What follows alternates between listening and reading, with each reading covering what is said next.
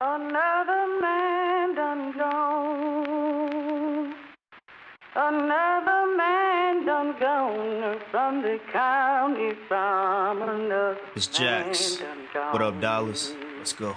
Martin Luther had a dream, but Freddy Krueger had a Ruger. Ex Malcolm out the picture, so now we back to the future. Now we back to these losers embracing death like they used to, poking out they chest. But listen, son, now you leaking that future. Huh? So who's the shooter? Um, is it your man? Or was it a fan? Or was it a stand? Pop would beg to differ. In hindsight, I bet you he say he was not a nigga. Plus Biggie Smalls was just minding his business, yo. Smoking an Optimo. Somebody got to drop the homie Biggie has got to go. And they couldn't stop it, no. I wish that they could. Yeah, the world needs change, but man, I wish that we would. So why the long frown? A man harmed from a four pound. His blood ripples on the floor from the war sound. His mama sitting at the wake, hoping the Lord's found. Another dead, another gone now. Damn. Another man done gone. Another man done gone from the county from Uh-huh. another man Shit. done gone. George Eliot said that it's best to be what you wanna be. Fuck it, do what you wanna do. So I do what I wanna do. Bet you did it to floss. Bitch, I did what I wanted. Bet you did it and lost. Bitch, I did it and won it. Shit, I'm never coming back. Listen, I just wanna rap. Gee, I told you all of that. On about a dozen tracks. I don't give a fuck. I just, I just, I just wanna rap. Spitting fire on this track like a fucking thundercat. Plus, this mic is bleeding rojo. This shit is a no-no. Rolling in that low-low. Plus, I'm from that Baltimore. Need a folk, folk. Smoking on my logo. Ready for the woe, and we so, so. Silly with the flow. Somebody call a robo. Heard the lanes, and I swear they so, so. Too much love for the fame just to go broke. You said think I had the rap game in a chokehold. Never think I got the whole world in a rope. though. Gotta think of damn dog, you crazy. Is he the next Jay-Z? My crystal ball is hazy, but I don't know. Maybe. Welcome back to the Insane Check Podcast. It's your host Chris here, and uh, yeah, after taking a month off, we're now doing two episodes in a row here. Uh, we're back uh, with the Insane Check here. Uh, I said this last week. It's kind of part two of our uh, San Diego Comic Con follow up. I have joining me today, uh, no stranger to the MTR Network. I have Shannon. What's going on, Shannon? How you doing? I am good. Um, I Caffeinated enough? did, yeah, I'm probably it's just starting to kick in. I worked a six day week after we came back from San Diego for some weird reason. I did that to myself. So I'm just now getting back to being a human being. Yeah, I, I think I think only Phenom might have. I think he might have worked from home some of those days. Because I don't know, it would be the middle of the day. I'd be seeing Phenom like he'd be tweeting things I know are like HGTV. I'm like, what is this? How, he's not at work. I don't think. um, but yeah, no, I think all the, you worked a six day week. I um moved out of my house and and and and I'm actually I, kind of moved out. I'm like partly at my house, partly at my dad's some days, depending on what the day of the week is and what needs to be done. Like, and that's not easy. And that's not easy. It's not. easy. I, I don't know what's wrong with us. Like, why can't we take like the week after coming back from San Diego Comic Con to relax? Somebody actually, so a friend of a friend who was at Comic Con, um, he actually asked our mutual friend, he was like, Does Shanna sleep? Because he follows me on Facebook and he knows that I was like at work like the whole week following. And like, it was also my birthday week. So like, I was like trying to like be a normal human and do stuff too. And he's just like, Does she sleep? And I was like, you can tell him no. like, That's I about don't. right. As, uh, as somebody who's seen you work, yeah, no, you really don't. Um, also, no, because you're on the West Coast and I'm on the East Coast. I know I can send you something before, like, I can send you something around like nine o'clock Eastern time, and probably get a response from you within an hour or two, knowing that why are you up that early? And that's like any day I'm of the week, up. right? This right. whole week I had off and I was awake at 7 a.m. every day. Yeah, yeah. So you know, no, she does not sleep out. She does not at all. Does not sleep. Take some water there. Um. So, uh, like I said, I had Phenom when we we started off with uh the easy stuff. Uh, give me some of your thoughts on um San Diego Comic Con this year. I think it was wildly successful in terms of just all the content that we got and how quick we got it out to people. Um, there's still some things that continue to baffle me like the fact that I feel like we still like kind of have to beg to get into certain rooms or don't get into them at all. And it's the stuff that we cover consistently. So it's just really frustrating. Like I feel some of the stuff that we don't cover consistently, they always invite us into the rooms. Yeah, I actually start it starts feeling bad. It's like, Yeah. oh man, I, I really should watch this show, but uh, I, I'm sorry. Like, you know, we get into the Man in the High Castle, which I got to put those pictures out soon, and I'm like, oh man, I stopped watching that show. I got to catch up on it. We don't do it. Then fast forward over to the CW, and outside of uh, Black Lightning, we're over here begging, and I'm like, yo, we've covered these shows since the beginning. What the Yeah. fuck? And I got to sneak into the room just to get the pictures, and it's a pain in the ass. I'm just like, what are we doing? You know? So yeah, it it's it, Yeah. it can be baffling when you've been doing this as long as we have, and you're still like. But you know what makes you feel better? Talk when you talk to some of the um photographers or something like that, and then you find out they're in the, they have the same issues. You're like, oh, so it's not just us. Okay, hmm you know. Um, you know, also it bothers me too is when. So let's say we're doing um. Like I, I enjoy the fact that we got to do the press conference for Star Trek Discovery again and stuff like that. But when I, I'm not gonna lie, when I'm in those rooms and we don't get that we we only get like cover press conference, we don't get like the interviews and things like that. When I go to talk to them and I'm I'm and I'm looking at the uh who's on the press line and it's like you know CBS online or something, and I'm like, why are you guys having? Why are you guys taking up room? Why are you why are you talking to people that you could talk to at any point? Exactly. You know, you can you can you can do that at any point. Like same thing happened last year at uh I mean we got to do the press line. Same thing happened with um Agent Shield last year where they had AB the the ABC like Facebook Live or something like that. And I'm like, why why are you guys here? Why are you guys taking up time? You can do this any at any point. You're ABC. Like what are you doing? But that happens all the time and I see that. I just I, I it always just baffles me. Um what, Did I tell you about my cool moment in the Star Trek Discovery room? No. So, like the day before, I ran into Doug Jones in the lobby of the hotel. And I was just like all fanning out because it's Doug Jones and he's played every major scary character that I love. Um, and then in the discovery room, he totally like waved at me, like, and you know, we made eye contact a couple times during the press conference and he smiled at me. And I was just like, Doug Jones likes me. You know, Doug Jones, who was in an Oscar-winning movie. So, um, there you go. I know. Yeah. I love him. Yeah. Um, I was gonna say? Uh, what would you say? I mean, okay, so other than uh making love to Doug Jones with your eyes, uh, other than that, other than that, what will what will be your some of your highlights of San Diego Comic Con this year? Okay, I have a, a couple highlights. My big one, which you guys will get soon, is that I got to talk to Mark Bernardin, who is to me one of my inspirations. Um, I think he's an amazing writer. He's super thoughtful. He does a podcast, uh, Fat Man on Batman with Kevin Smith. Um, and it was just like a random thing. We follow each other on Twitter. I hit him up and was like, I'm going to be at Comic Con. Do you have some time to sit and talk?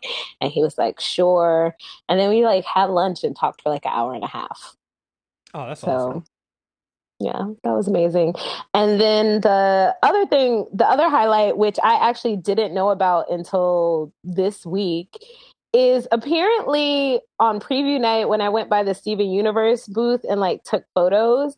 They then used my photo like all weekend, like during the um like rotating stuff that they had going on, like showing people the different photos that they could take um, which I didn't know until this week when my friend's boyfriend who was there was like, Shanna, was that you were on the screen at the Steven Universe booth like all weekend? That's awesome. yeah, like he, Huh. he sent me a picture of it. I was like, I didn't even know. Didn't even, didn't even know. Didn't even uh. So look at you. You're a mini a mini celebrity in the Steven Universe world. Who who knew? Who knew? Who knew? Um, and I got to interview uh, Amethyst and Pearl from Steven Universe. So that, that, that that actually is a really great show. If, if you're not watching, like I don't keep up with it all the time. What it is, I watch I watch Steven Universe like on the side, like when it comes it's when so good. yeah, if I- like if it's just if I'm just having on the, sh- the TV on Cartoon Network and it's on, I'll watch the episodes. It is a really good show though. Like and it's you know what it is. It's one of those shows that we need not just for adults, but you know, adults you can definitely learn from it. But also, think it's great to you know, people always say, "Hey, you got to get them when they're young." Steven Universe is one of those shows. Like if your kids are watching Steven Universe when they're young, I think that they'll grow up uh, way better than we did, with way more understanding, way more um, acceptance and inclusion and, and, and, and diversity in mind, and it'll be ingrained in them. 'Cause I think that's the biggest problem um, that we have now. People are always talking about, oh yeah, you know, we gotta, you know, we gotta teach them when they're young. But it's like, who's teaching? Because the people that are teaching are usually come kind of, kind of scumbags. So it's like, you know, by doing it this way and, and, and having kids learn from a show like this, I think I think it's really great. You know, so I actually I saw "Won't You Be My Neighbor" this week, um, the Mister Rogers documentary, Mm, mhm. and watching that, I was kind of like, who is because in the documentary they talk about what children's TV was like at the time that Mr. Rogers was on, and like why he felt like compelled to make this show, and I was like, who's kind of like the successor? Like, what cartoons aren't just like people fighting each other or you know just like slapsticky. And i thought i was like steven universe is one of those like cartoons that i feel like is continuing the work of mr rogers like just saying like it's important to be who you are and that it's important that we love each other and love ourselves. And i don't know i know there are some cartoons doing that but i just don't know how many there are out there I, I think that is a good good observation. One, I think there aren't, but there's never there's never a whole lot either. Um, but Steven Universe is definitely in that. Um, I think Clarence is kind of a, a weird show because I mean that kid is de- the kid on that uh, on Clarence is definitely like I think all the kids there are kind of developmentally challenged a little bit. Um, Mhm. but it kind of shows them kind of being normal kids, and I think that's a little different. A little different that you don't get. I, I, my thing is, do we have anything that's lo- that's not like animated? The other thing about Mister Rogers is was this is a grown a grown man. This is this is. I mean, yeah, they had the puppets and stuff like that, but this is this is kind of live action, if you will. I don't know if there really Mhm. is anything. I mean, I know Sesame Street has done some stuff. I know they added. um So there's a really nice thread on Twitter the other day about how they added a a, a, a um a Muppet that had um has autism. On- Yeah. and and the um and uh that the, the lady was telling she wasn't at first she wasn't really sold on it, but she realized that um like another a little kid in her um her daughter's class or something like that came over and wanted to play with her daughter uh because and she kind of knew how to because of she had watched Sesame Street with that. So it's like I, I think that sometimes we as adults and I think this is one of the things too that sometimes we adults kind of overthink some things and don't realize Mhm. sometimes kids kids kids can pick up on things. And so um yeah that's actually an interesting thing. And I, I think Steven Universe is a really really really really really important show and it's is good out there. So um yeah yeah. Um anything else with uh San Diego, San Diego Comic Con that stood out to you? Um, I like that you talked about it before, but I like that we have people who know us. Like, you know, they're now our like Comic Con crew, like people we run into, the folks at the bar, like yeah, like by the end of the weekend, um, homegirl and I bonded because um she saw my last name was Bowie and she was wearing a David Bowie t-shirt, the girl at the bar and like then every time I walked in, she knew my drink. Oh yeah, yeah, yeah. The uh, bartenders, yeah. Um, yeah, we we we and I started. You know, I think I think we finally got it. Not finally. I think Phenom has a, for a while. Uh, last couple of years, we we've kind of gotten accepted by the the group of photographers that we always see at every one of and almost all of them are based out of L.A. So I think we finally Mhm. got you know um because it's it's so weird to me how many people aren't like there to take professional photos.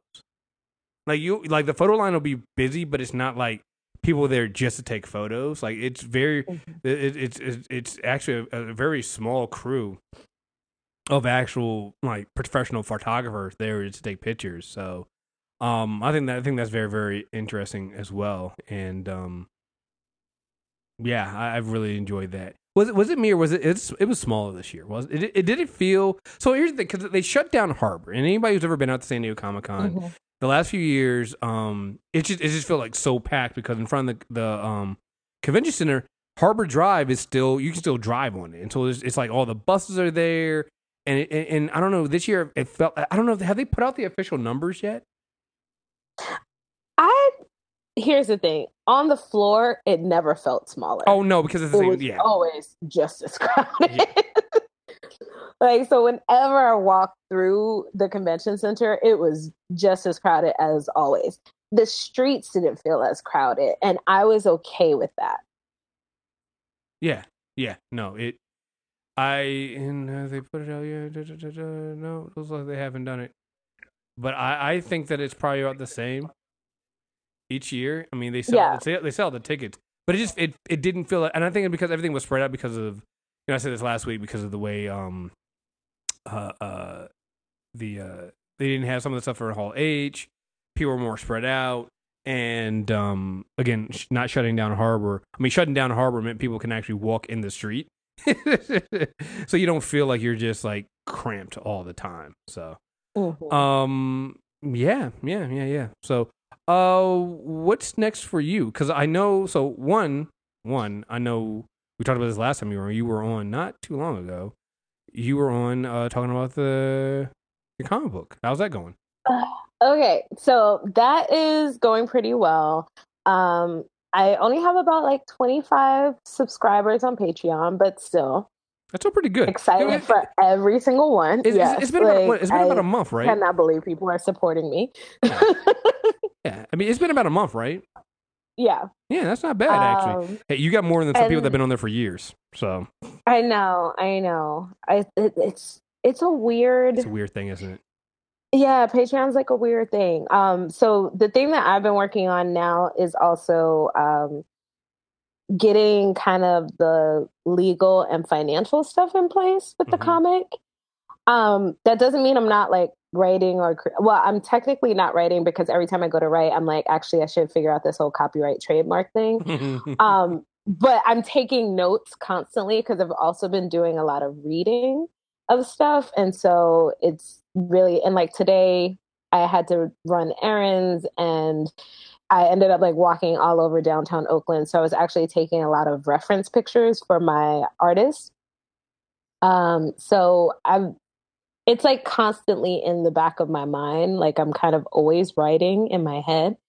Um and and figuring out story and character and all that kind of stuff. So that's what's going on with that. Um, it's a little daunting also with Patreon because like I'm like, oh, people are giving me money now, which means like I have to give them content. yeah, I have to keep them updated. now you guys, now you guys see why I'm always, I'm always, I'm always freaking out about uh premium. It's like it's it's it's one of the, but you know what? That's a good sign of, of a business because there are people out there that are just like, oh yeah, we we're getting money and we haven't put anything out new in like, you know, eight months, and I'm just like, I can't do that, right? I can't. yeah, when people are giving me money, I feel like I have to give you something, right? I, Yeah. Just even if it's me just saying, "Hey, something's coming," you got to do something, right? And you're right; it's just a weird feeling going, "Oh wait, you guys are actually expecting something from me." Oh, I have a response. It's another job. Yeah, It's, it it really is, and it. I also oh, this is the other crazy thing that happened on my birthday. Um, I got a, a job offer, so I have a new job. oh, look at you! Shit. so I'm in this like weird in between state where I have to close out my current job and you know make sure everything is tied up there and then I'm already like thinking about starting my new job and I have like stuff going on with my house that I'm trying to get in order and so it's just I think the last like 3 months of my life have just been like house stuff, job stuff, craziness and San Diego smushed in there somewhere. Mhm. So I it's just my constant process like I haven't had a moment to think really much except this week I did a little bit. Um but even then I mostly slept. Um, hey, look, look, but you know what? Sometimes this is honestly when you're when you're doing something that requires creating. I feel like sometimes that sleep part is something that we as creators um sometimes forget to do, and it's actually just as important because it's the one thing you feel you'll get burned out. Um, it'll be hard to come up come up with something creative to do if you don't get that sleep. So sometimes just going, fuck it, you know what? I know I got a ton of stuff to do, but I'm gonna take this two hours and three hours and maybe sometimes six hours and sleep it sleep instead. And you wake up and you're like, okay, now I can get the shit done. You know? So I I yeah. woke up the other day at like 7 a.m. and then by like 10, I was like, I'm gonna take a nap. Yeah, sometimes you got to do that. Sometimes that's what you you honestly you honestly need. Um, it's so funny. Uh, it, it, everybody on the MTR uh, on the MTR network is either getting new jobs or going through housing stuff or like poor, poor T-Palm. He's over there eh, between new house, new. I don't want to call it. Susan's not really a new wife. I mean, they've been together for a while, so it's like. But he did get No, married. it's That's new. different when That's you're married, though. It's, it's It different. changes the dynamic. a, a new puppy. Like he's, I think, I think, I think we still have a lot to catch up to to to, to Deepalm with everything he's doing. I mean, it's like wife, uh, new puppy, new house. I think he's doing a new job. Like he's just got a lot of shit going on. it's like, it's like, dude, like, man, like you talk about me, and then and then still, still, you got podcast week coming up soon. I think so. It's just. Yeah. A ton of stuff, ton of stuff. So, um, all right, cool. Um, before we get further, because uh, the, we, there is something that I did want to bring up with your, your comic, um, because you, you you mentioned you were taking reference photos for your um for your artist, and she did a really good. We got a new banner that we put up on the young young god um page. I think it's on your Patreon that looks really really great. It is an awesome uh banner image. So um make sure you guys go to young god mtrnetwork.net. You can also go to the Patreon page uh, and check that out and sign up. Again, you know, you're still on track for what tonight uh, January delivery? Yes. Yeah. And honestly, it like the levels are as low as a dollar. So if you're like, I, I ain't got it, but I can, you know, toss you a dollar a month, I'm happy with that. That's a great thing about that's a great thing about Patreon. You can go that low and just be like, "Hey, give me a dollar and we'll see where we can go for that." So, um all right. Let's let's see that that that. I think we took care of all the major stuff. Let's get into Hold on. My my laptop closed down so I didn't have my I actually had notes this week. Amazing that. So, Okay. There is one thing that I want to talk about, and it is this movie that I saw yesterday, right, which was bananas. what what movie was it? Um, it's called Good Manners. It is a Brazilian film. It is set in Sao Paulo. It is about this black maid named Clara. She starts she's a maid and a nanny. She starts working for this um I mean she's Brazilian, but she's white presenting woman, um, has a lot of money. Um, she moves in with her while she's pregnant to you know help her get ready because she's alone. Um and so she starts noticing like weird things about the woman. And like she has a gun in her house and you know she's all alone which is weird. And then and she has like these pains and stuff like that and then they kiss and then like like she's sleepwalking the woman and then they kiss and then she bites her and like licks up her blood and then you're like wait what huh? Because i thought it was going to be like this upstairs downstairs like black maid white woman like i thought it was going to be like class and like race and then all of a sudden it turns into a freaking werewolf story Yeah, I'm seeing the um I saw the the pit the wow, how did you see it? it's playing at this um, theater um, in San Francisco, the Roxy, that does like independent films. And then my friend was like, "Oh, we're going to see this." We also saw an anime before that called Satellite Girl and the Milk Cow, which was also bananas. It was just a night of weird foreign films. Subtitled? uh, yeah, both subtitles. Um, which uh, our other friend Christina was like, "You mean I have to read for both of these?" we were like, "Yes, there's reading involved." Sorry, um, but this, yeah, it it was like weird, and the tone of it was very dark. Then there was random parts where they sang, so it became a musical sometimes. I just it was all over the place, but it was so good. And the werewolf stuff was really, really good too. It did it did not go anywhere I expected it to go. That's all I'm gonna say. Hmm. But everyone should go see it. Yeah, I'm now I'm now interested and intrigued. It sounds very weird. Um, I'm wondering now. I'm wondering if they'll send it to us during uh award season because then I can just wait until they send me the DVD. Mm, Hmm. I hope so. I really hope it's up for some awards. It was really well done. Yeah. Hmm. Yeah. Hmm. Yeah, I saw you saw, Yeah. saw I saw you saying something about it being bananas. Then look at then I look at the, the the the movie poster for it. and It's got this one hand with like a a uh, like a looks like a werewolf paw going. I'm like, what the fuck does she watch? Like, yeah. I and I didn't know anything going into it. That was the thing. For both movies, I walked in completely blind. And like I kind of expect I always expect anime to be weird, so that I wasn't as surprised by. But when Homegirl like bit her and then like licked up the blood, I was like, what are we doing? What are we Hmm. Doing? Yes. because it starts off so like this maid doesn't have any money and she almost doesn't get the job because she's like clearly lied about all of her references like and you're all like just give her a chance like clearly she needs the job and and then she gives her the job and you're like okay so this is going to be like about class and the awkwardness of like living in this woman's house and all of this stuff and then it turns werewolf Hmm. I always love those kind of movies where you're just like, did not see that one coming. You know, just. I mean, it, it, you got to remember last year a film won that or a woman fucks a fish. So hey, you know what? Anything is possible, right Although, right I don't, and look, I don't care what nobody says. That movie was good. So um, like, people, people are like, a good film. yeah, it's such a good film. People are like, oh, I, it's about fish fucking. I'm like, oh, okay, guys, uh, you guys have no taste in films, but oh, oh okay, it's a good fucking film. You knew it was gonna be like just bananas, uh, shape of water when five minutes in she was masturbating in the bathtub. Right. I was like, yo, you guys, come on. Like, let's, let's go. Like, what what are we doing here, guys?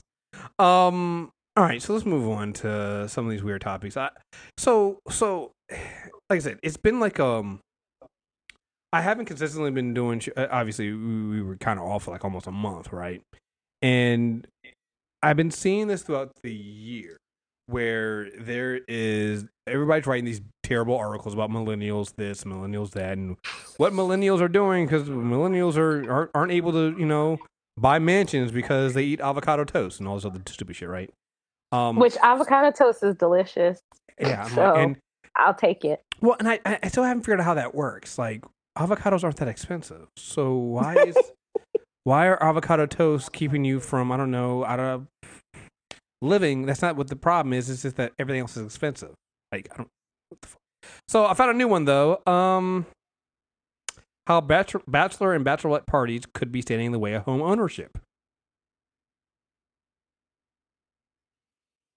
I Are bachelor parties the new avocado toast? this is already fucking stupid.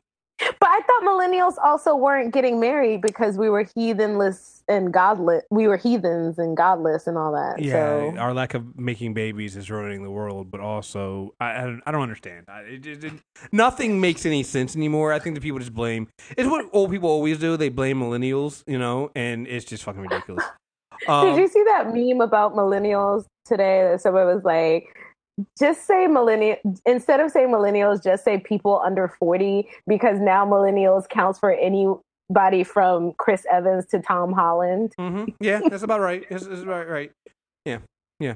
It, it- here's the thing: You- you're a millennial if your generation didn't actually cause a financial collapse that we're the the financial strikes that we're in right now. If you are not in that group, then you are are millennial because the group that actually did uh, cause all the fucking problems wants somebody else to blame other than themselves. That's how you know if you're a millennial or not. Um. So here's the article, and it's in today. It says, if owning a home is high on your bucket list, you might want to think twice before jetting off to too many destination bachelor or bachelorette parties. We know you've been told that giving up avocado toast and coffee will set you on the path of towards saving your for your dream home, but a study from the real estate website Zillow shines a light on the money uh, going towards lavish pre-wedding bashes instead of savings account. The study found that attending nine nine destination bachelorette parties in your lifetime can set you back backwards up to thirteen thousand seven hundred eighty-eight dollars. First of all, who the fuck is going to nine destination bachelor, not weddings, not destination weddings, destination bachelorette parties. Who?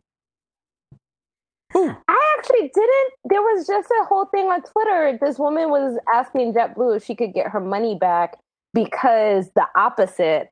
Her friend, she was supposed to be in her friend's wedding, I and then her shit, friend didn't yeah. want her to be in the wedding anymore because she couldn't go to all the the stuff because they were doing like a bachelorette party and a bridesmaid something else and da, da, da. and she's in school she couldn't do all that so she was just going to come for the wedding and her friend was like actually can you so I guess there may be some people who do like these lavish like bachelorettes and bridesmaid parties and all this other stuff, but like multiple ones in one year?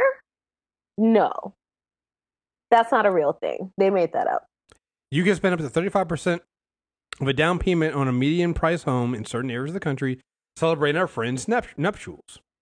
Zillow pulls statistics from wedding website The Knot's 2016 guest wedding study, which estimated at the time that a destination bachelor, bachelor party averaged between uh, $1,532 and uh, $1,106,000 for a bachelorette party. Fast forward to 2018, experts at The Knot have actually seen a decrease in the cost, but an increase in the number of people attending them. Here's the problem with these studies there's no correlation. There's no correlation between the people that are spending that money and going to these things and them buying a house. There's no correlation. People are just saying, "Oh, because," uh, and this is what you see with all these these these studies on on millennials that are blaming millennials on doing this or not doing such and such, is that they're basically going and saying, "Oh, well, this group of people spend this much money on this, and we also have a a, a, a, bunch of people not spending money on houses. So obviously, it's that they're going. No, that's not what the fucking problem is. That's that's not, there's- that's not how that works. Not to mention the big the big key thing in here is the depending on the certain area of the country. Because I've been watching, so everybody knows here. I'm trying to sell my house and move into a new one, and I'm in the Maryland area and there the wide swing in prices in this area are ridiculous. But also, I watch a lot of HGTV, and I'm watching a lot of people in different parts of the country try to find houses and buy houses. Like if you're in Texas, oh my god, what you can get for three hundred thousand dollars is like a mansion compared to what you get out here. Like it depends Yeah, on what I area. saw um was I was watching Queer Eye and like some kid that they were helping in like rural Georgia was about to start college and had purchased this like it was like the house wasn't huge but it's huger than most people's houses and he- he bought it on like 10 acres of land and I'm like and he's fresh out of high school. Well, it also depends on like where do you get his money from. Parents.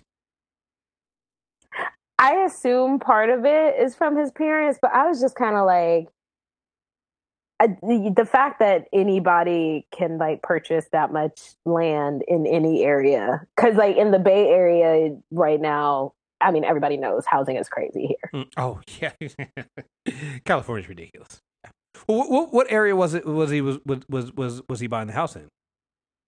And I have no idea. It's like Okay. somewhere middle of nowhere in Georgia. Well, that's, that's another thing too. Like I watched the show, um, uh, Fixer Upper. So it has uh, Chip and Joanne. Which, by the way, if Chip and Joanne ever have a breakup or they somehow get a messy divorce or something like that, that's just our key that love is love is nobody nobody can make it because those those two like are amazing. Um, but like they're they're they basically so they're basically helping with the whole revitalization of Waco, Texas, right? So they have people moving into Waco, and what they can buy in those areas is so cheap compared to everywhere else. So I'm just like, yeah, um, uh, I um, I it really just depends on the area you want to live in and, and what you want to do. If you're trying to live in a city or a bigger place like this, then yeah, that's not going to work. But if you're living in somewhere like, like you said, almost like the middle of nowhere, then yeah, you'll be fine. So it's a wise swing, and it, it also depends. It also depends on what your finances are. Can your parents help you out for your first home? Like, you know, I got really, really lucky with mine, you know, and I bought something really, really, really, really cheap uh, for foreclosure and kind of forego, uh, you know, uh, I had to forego going and doing something, something bigger, you know, um, and then I'll, I'll get something bigger down the line. But that, you know, a lot of people, sometimes, some people can't make that choice. If you're, let's say you're, you're coming out in your first home and you already have a kid or two, Mhm. you know what are you gonna do so it's uh, i don't know I, I i just hate these articles about what millennials aren't doing because it's like it also freaks to add in there there was a huge financial crisis not too long ago. Like I think a lot of people make it seem like that 2007 2008 financial crash was a long time ago. It wasn't. It was less than 10, it was 10 years ago. In 10 years that's that's you know, it takes a while. If you were caught up in there, you know, and had to let's say cuz a lot of people I know had to end up buying around that time. Oh, well actually before that time, um you end up getting underwater on your house. And now you have all this problem. It's like this idea that you can just oh yeah, we can just um we we can just uh uh uh don't go to that destination wedding and don't do this and cut back on this. It's like don't eat avocado toast and you'll be able to get the house you want. That's bullshit. That's bullshit. That's not what it is.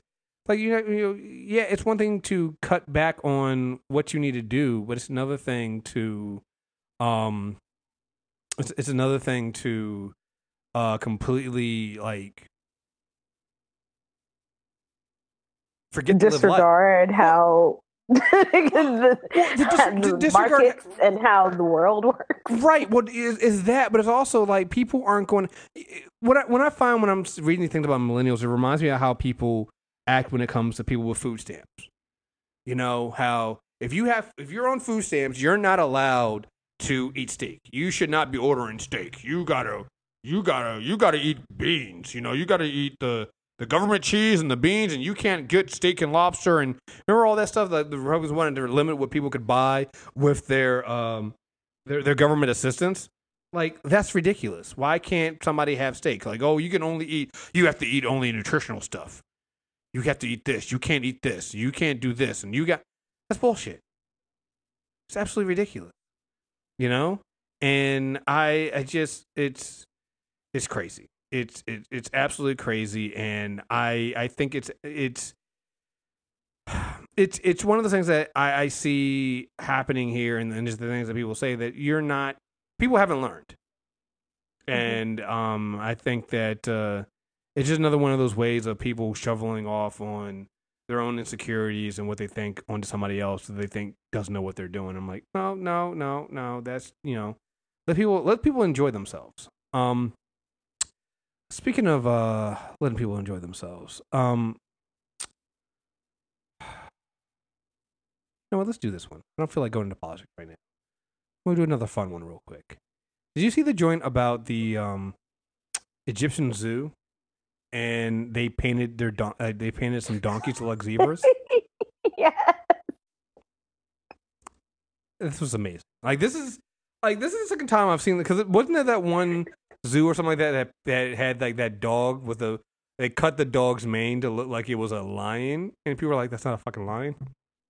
and the Egyptian zoo has come under criticism for being accused of painting donkeys to make them look like zebras. The zoo in uh, Nas- I think it's Nasir City was denied the allegation, but um, Muhammad uh, Sirhan, a recent high school graduate whose uh, recent Facebook photos of the two animals stirred the pot, is convinced otherwise. You think it, it's a it's clearly a fucking donkey. And what, what's weird about it is it's a donkey and it, the, the the the paint is smeared. the paint is smeared.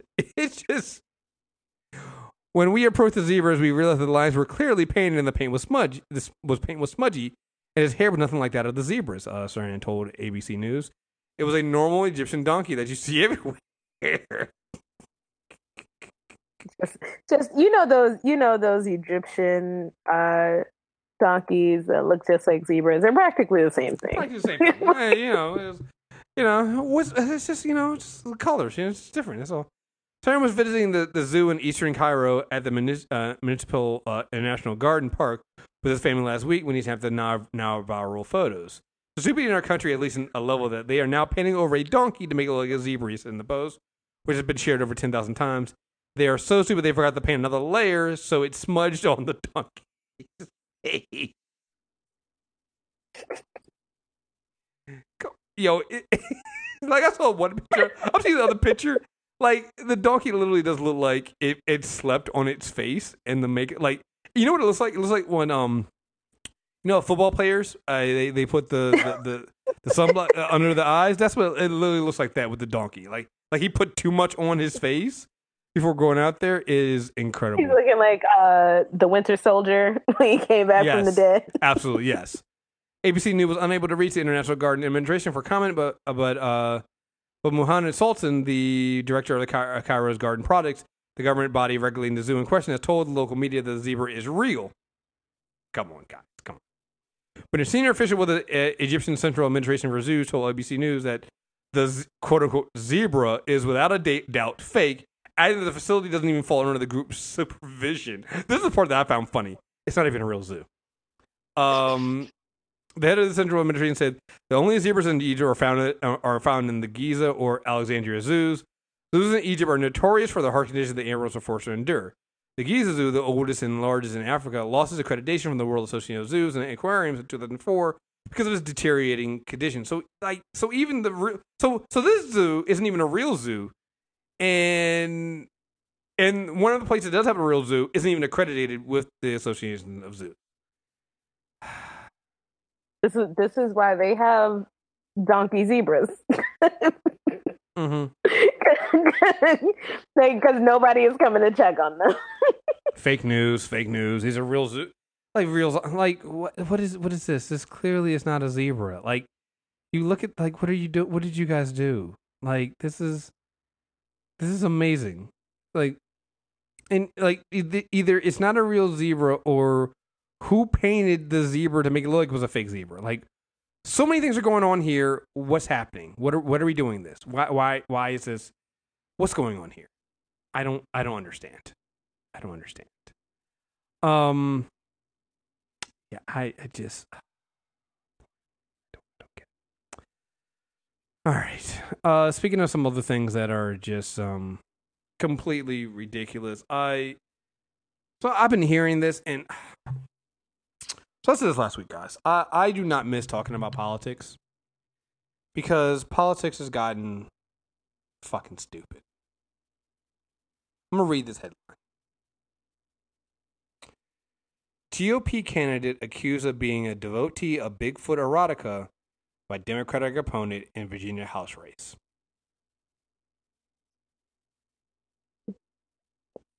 I have questions. A Virginia Democrat is accusing a Republican opponent of being a devotee of Bigfoot erotica based on screenshots he appeared to have posted on a, of Bigfoot with a large penis. Leslie Cockburn lives in rural Rappa, uh, Rappahannock County and is running against Dim- Denver Riggleman in the Senate, in the state's fifth congressional congressional di- district, which includes part of Charlottesville. Cockburn, a form, former journalist turned Democrat, hopeful has previously criticized uh, Riggleman, a distillery owner, for campaigning with the state's GOP Senate, uh, Senate candidate Corey Stewart, a neo Confederate. He's a neo Nazi. Corey Stewart is the one that ran, also ran, uh, and just to give you guys a quick, uh, brief summary on Corey Stewart, this is a guy who I think I covered him on this show. He, um, he did, he, he did a, um, he had a little, oh, actually, I have, I have it right. This is him at, at a, um, proud Confederate, uh, event that they, they did in in in in uh in, in Charlottesville. Well, not Charlottesville. I think it was America, no matter where you go in the world, if somebody asks you where you're from, you say with pride, I am from Virginia. I'm from Virginia. And you know something? This is like they are surrounded. There's a giant Confederate flag hanging above them. There's a giant Confederate flag in the back of. I think there's two Confederate flags in the in the back of the state. It's almost like they're at this like um, what is it? They're it's it was a old the old South Ball in Danville, Virginia. Gave a speech saying that Virginia was the state of Robert E. Lee and Stonewall Jackson, adding that the Confederate flag is our heritage and what makes Virginia. If you take it away, we lose our identity. Um, yeah, that's what that that event, this event is from. What is it about Virginia that makes us special? What is it? First colony of Virginia, the first colony of America. This is it. This is where it all started. It's where it all started. It's where it all started. Virginia So we started with our slaves. It's great. is the state of Washington, Jefferson, Madison, and Monroe. But it's also the state of Robert E. Lee and Stonewall Jackson. I, I, I that that got. Why do loudest people applause. always talk so much about Robert, Robert E. Lee? Didn't he lose? He's a Am I incorrect? No, he lost. He he lost. It's they're a bunch of losers. And let me tell you something. Let me tell you something. That is our heritage. That is our heritage. It's what makes us Virginia. And if you take racism. that away, we lose our identity. We lose our identity.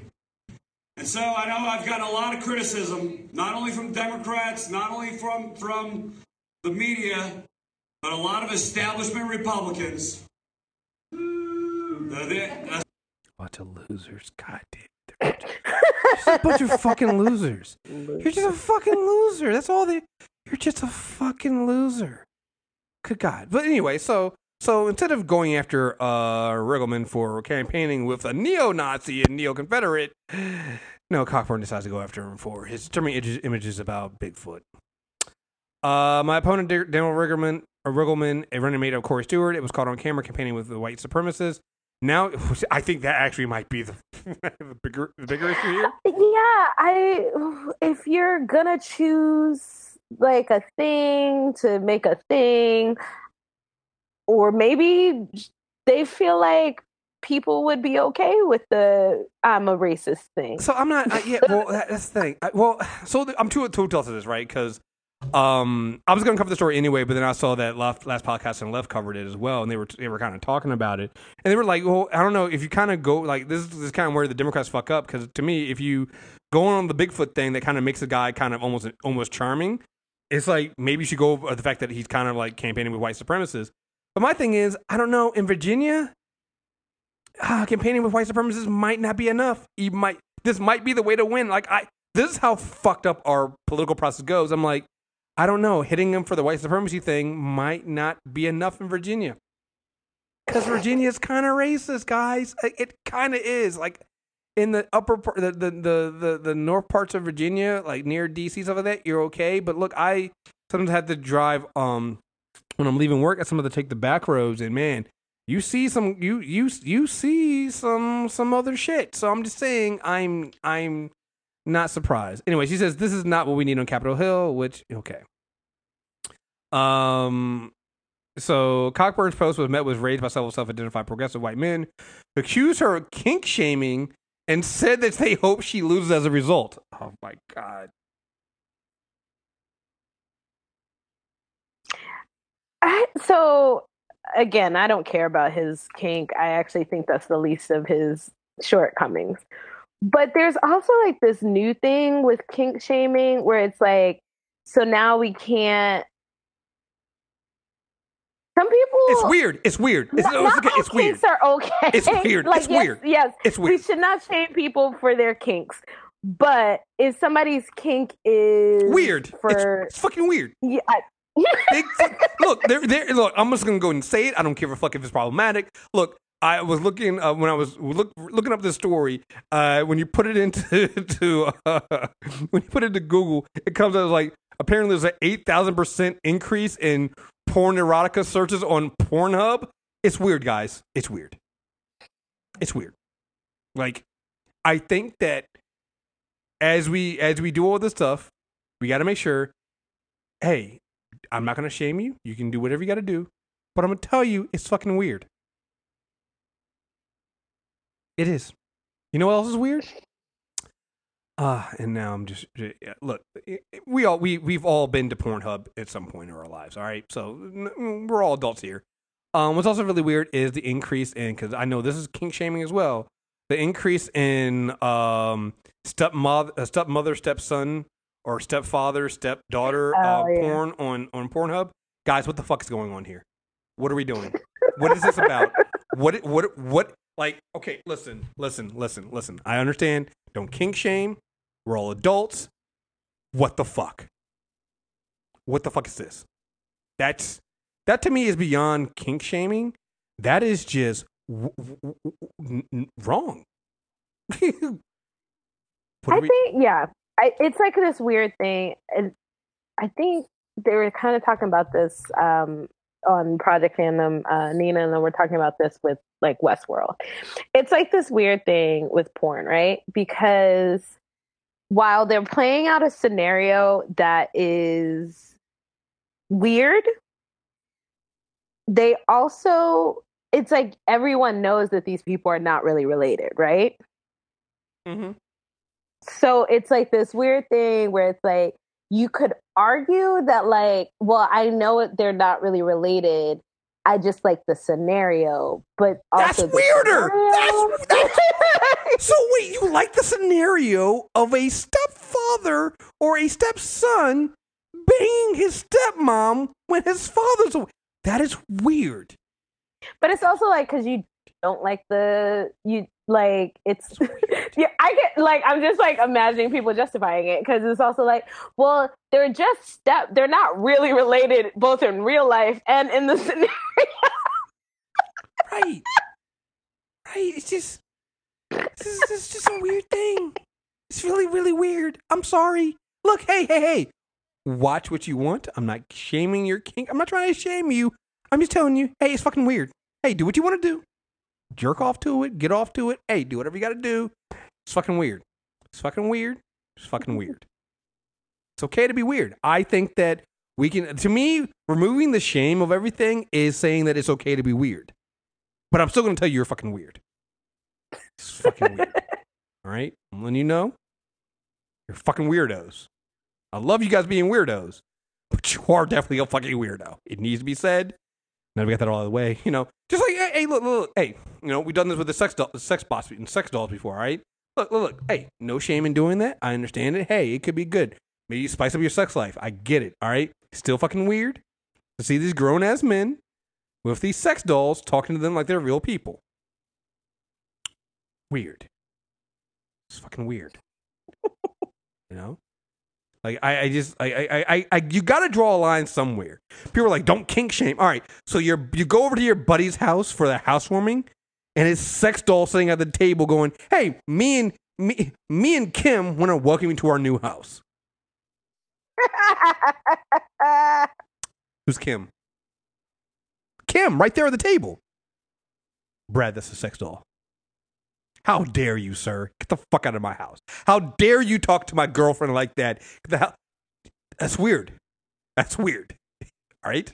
Like I think this is this is one of those things where I think that we, we kind of blur the line, but there's where I think this, this, the, the Donald Trump has not helped the situation here, with the, declaring everything fake news.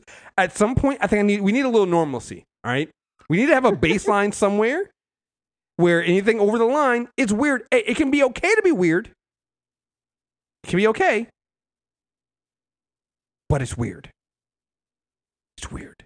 We need to we need to we need to all agree on that, all right?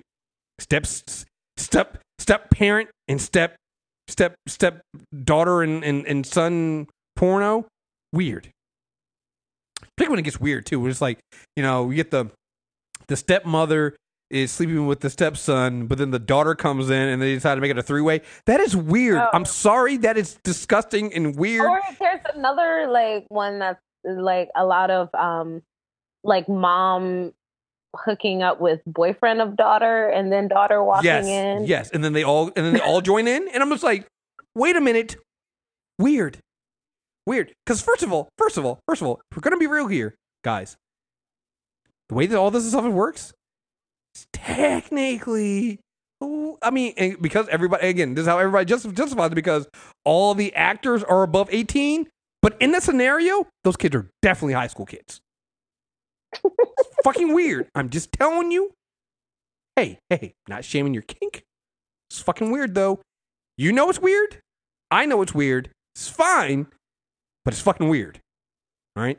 See, and this is why you don't talk about Bigfoot erotica, but you get into talking about the weirdness on, on Pornhub. All right. But, um. Anyway, here is Denver Riggleman talking about uh Bigfoot and and and and and stuff, and um. As he talks, he's kind of racist. First time I, I met you, you spent about an hour talking about Sasquatch. And I thought that was really weird. Do you think? No, it, that is fucking weird. That is fucking weird. You meet somebody and all they do is talk an hour about Bigfoot. It's fucking weird. That's correct. Yeah, I don't want that in Congress. I'm sorry. Got enough weirdness in Congress. Ah, got no one a Bigfoot. You know, the white supremacy thing is also probably a big fucking problem. But on top of that, he's also believe he also doing the Bigfoot shit. No, Well, um, I guess was- it just oh, depends, though. Is it is he talking about Bigfoot because it's like a sexual thing, or is he talking about Bigfoot a lot because he's just somebody who is obsessed with fantastical creatures? Hmm. Good point. oh my gosh! So I assume Uh, there's a Sasquatch there- whiskey coming. there there could be. Is it? He's, uh, he's sort of a monkey. He is sort of a mo- well. It depends on who you're arguing with, right? You know, there's there's four different major Bigfoot belief type systems. You know, you got the biological entity believers, who I call the BEs. And no, I can't go into this. No, go into it. No, go. No, I'm going to do This this. So, lead. I'm pretty sure that was a campaign manager telling him, "Please stop, please stop." What? But as a good He- Republican, yeah, yes, Like I was kind of being facetious, but he like hit me with that like realness. He's like, so there's three different types of Sasquatch believers. like he had a whole thing ready. this is great. Mm-hmm. yeah, it's just no, this is so. This is super interesting. Please Well, th- well. So I did research for ten years on Bigfoot. He did research for ten years on Bigfoot. Can't be in Congress. You can't be in Congress.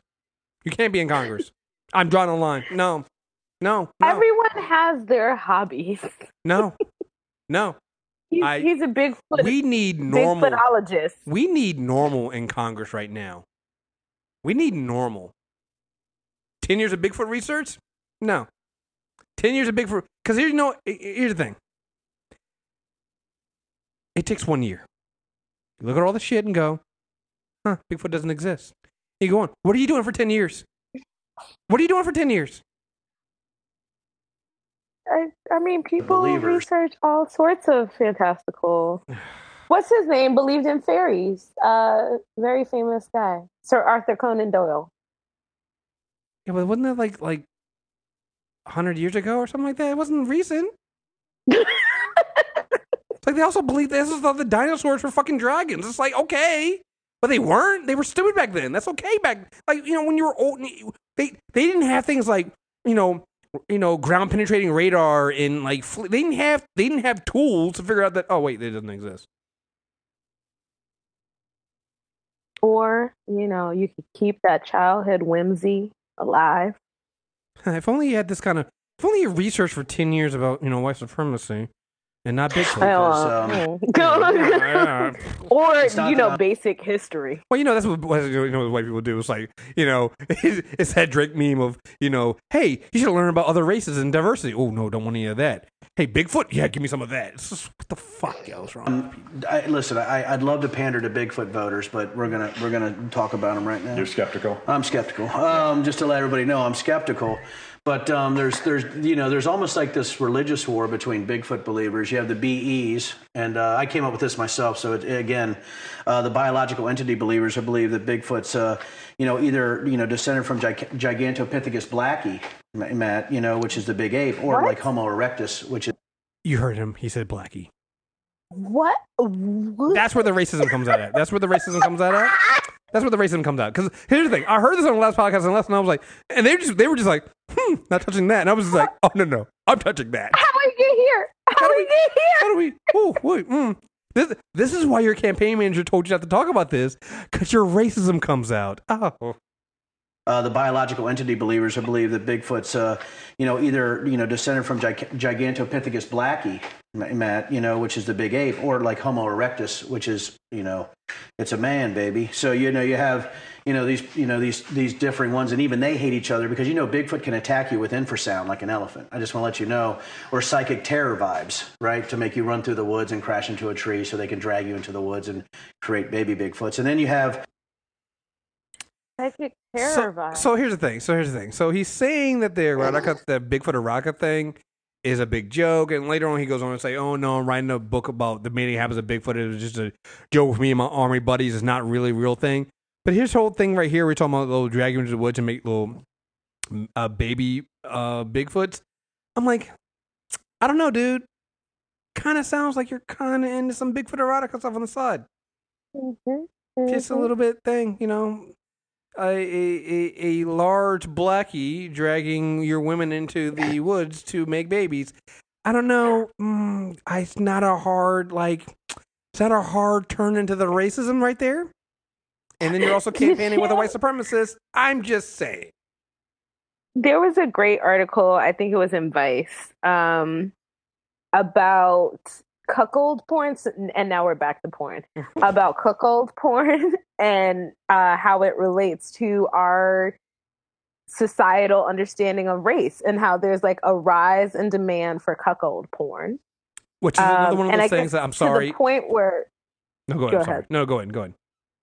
I guess it's like to the point where uh, there was a a black porn actor, and he was doing an interracial scene, and like they asked him more than once if they could use the word nigger because they wanted to like make it this like scene about his blackness, and he said no, and then they edited it in later.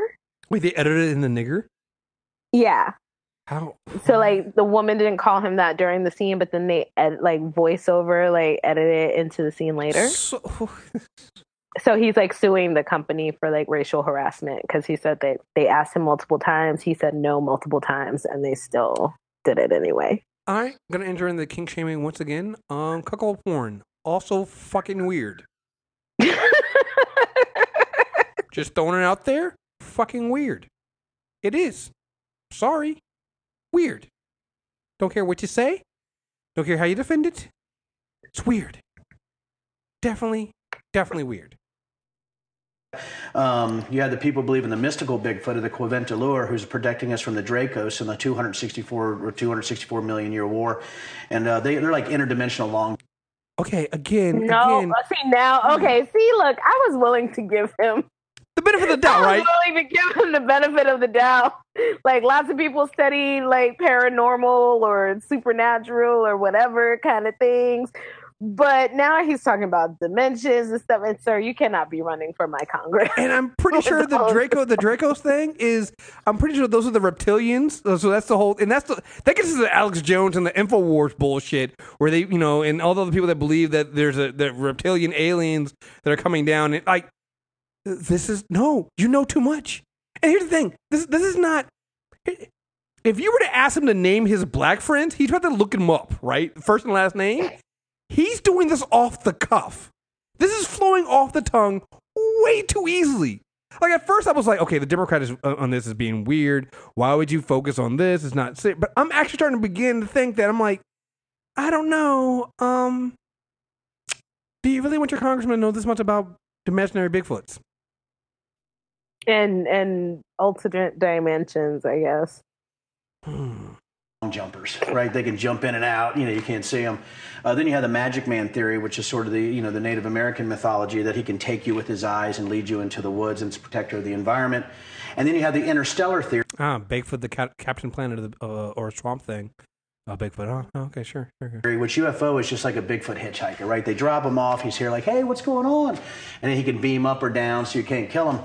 So you have all these Bigfoot belief systems, um, and I just found it incredible uh, that they they actually believe this. And and I think that I love the fact that I'm fighting for the freedom to people, you know, that I fought for that freedom that you can believe in any type of Bigfoot that you want. Now there's now there's the politician. There's the pol. There's there's the there's You the mm, that was believe oh that was, whatever that was a perfect turn of just slimy politician bullshit of I'm fighting for your freedom to believe in whatever you want to believe in after you just literally spout out all four beliefs that you know way too much information about off the top of your fucking head. Who the fuck are you fooling, dude? Who the fuck are you fooling? Come on. You know what is the true Bigfoot? And uh, you know it's just amazing to have those you know Well, a- conversations yeah, with people. I know what it is. It's a nigger. That's what it is. It's a nigger. Black. That's that's a blacky nigger. That's what it is. I'm like, dude, what are you, what are you doing here? What are, what are Um, when I have one person here says you cannot bait Bigfoot with peanut butter and jellies because they're gluten intolerant, right? You know, and then you have the person over here who's wearing a bacon necklace and running through the woods trying to track Bigfoot, right? So Dear Virginia, if this man goes to Congress, if you vote for this man to go to Congress, his district, I guess it's the fifth district. I don't, I don't remember what district this is. like I, I, again, I, I get it. People are going, "Oh, wow, the Democrat going after him for this is stupid," and blah blah blah. I can't believe Democrats would do this in the fifth district. But here's the thing: listen to this, listen to Riggleman talk about this stuff. He's fucking insane. He's saying that he doesn't believe in it. That he just he's fighting for people's free, and he just finds it funny. He's way too invested in this shit. He's way too excited. He had he's somebody tell him don't talk about it, and he's going on for it for three fucking minutes. Why does anyone think that Bigfoot is gluten intolerant? Where, like, where? Well, you know that you know you know you, you- well you know what's really killing uh you know what's really really hurting ha- home sales is the fact that uh uh too many of these bigfoots are out here eating avocado toast, and so Interesting dynamic uh, between these type of people. So you're fighting for the freedom to worship Bigfoot if that's a thing. If that's a, it is a thing, and uh, I think um, um, these are these are good people. Um, they're smart, they're intelligent, and uh, they want Bigfoot to be with them. You know what? And I think that's a I think it's a noble pursuit. Has there been a Bigfoot sighting on the North 40 here? Oh, oh my goodness, a Bigfoot sighting here. I've heard some howls and screeches and shrieks, but I think those are coyotes or foxes. Uh, so I don't automatically default to that must be a Bigfoot. Well, I we're fucked. That's all I got. That's all I got. You know what? You know what I blame for all this? The person I blame for people are going to say, "Oh, it's Trump." I'm like, no, no, no, it's not Trump. The person I blame for all this is George W. Bush. I think we tend to forget how bad George W. Bush was, but I never forget how dumb George W. Bush was in the campaign trail. People were like, you know what though? I feel like I could have a beer with him. And all I could think is like, but I don't want to have a beer with the president. I want the president to do presidential shit. I don't need to have a beer with my president. He has nuclear codes. Ah, don't need to have a beer with him. Not a regular old Joe. I don't need a regular old Joe to have because I know regular old Joes and regular old Joes should not have the nuclear codes. the only president I've ever wanted to have a beer with is Obama. Well, 'cause, you know, I, and I was going to say that. So, so, and you know what my thing with that is? I don't, I don't want to have a beer with Obama. I want to sit back and sip wine and listen to Obama talk. It's Yeah. different. Like I don't. But it's also like, no, I would totally have a beer with Obama. But like, here's my thing. That was never a requirement for him to be my Right, president, right, though. right. Like, I want to have a beer with him because he was my president and he did a great fucking job. Right. All these people. I, I love it how just all these people are asking, "Where's Obama?" It's like out there doing real work. What the fuck are you guys doing? Like Jake Tapper. Enjoying his damn life. Oh, Jake Sitting Tapper. down.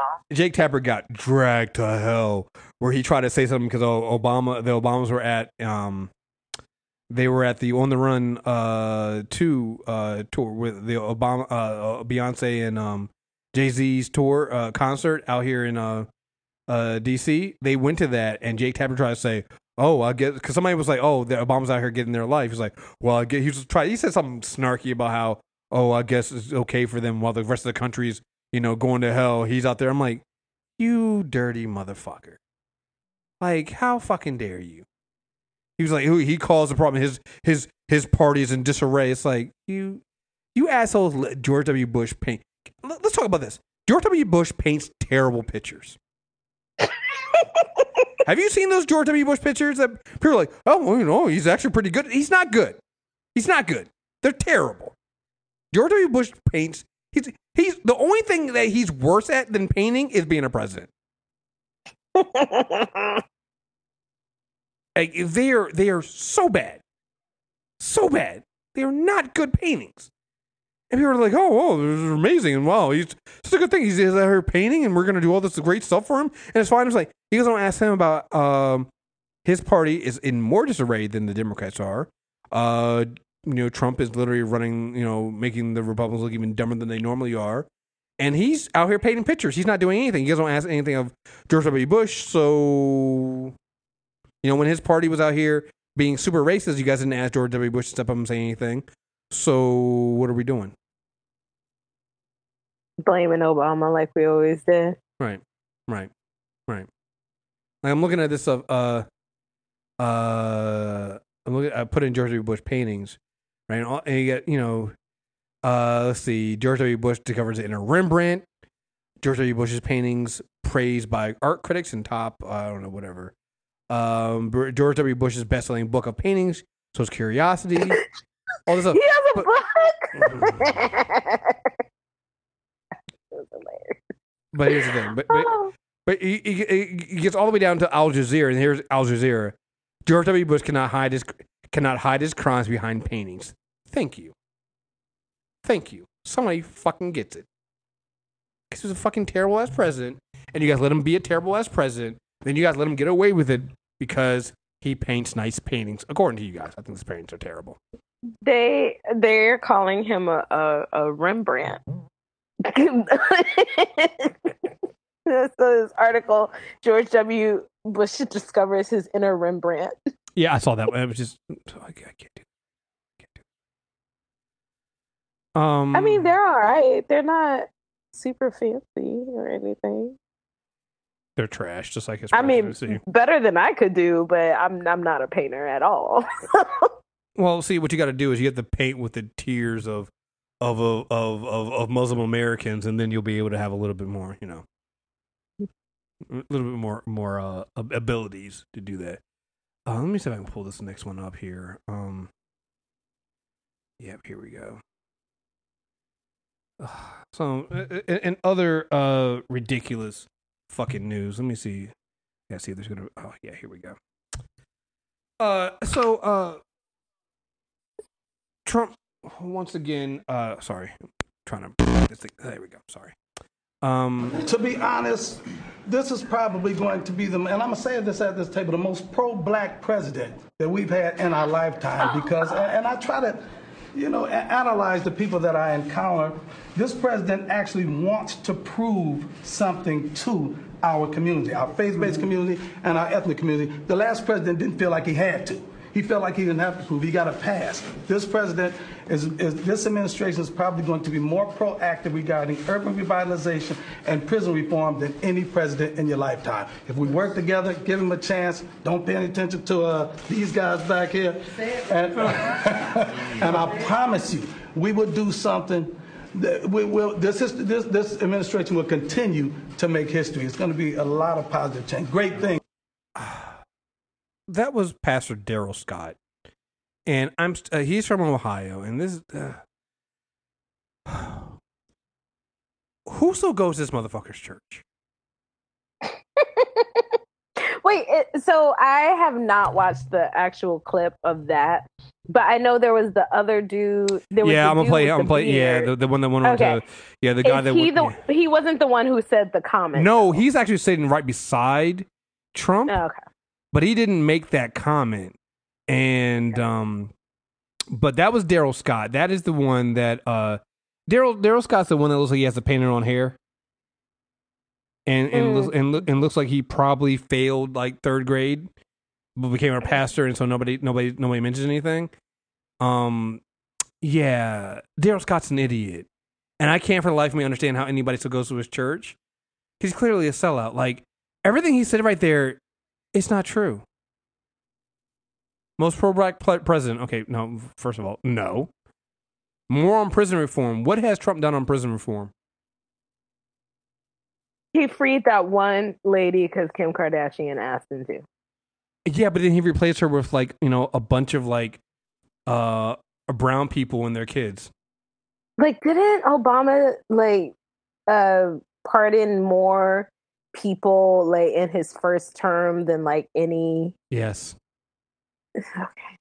but he, Obama also had prison actual prison reform.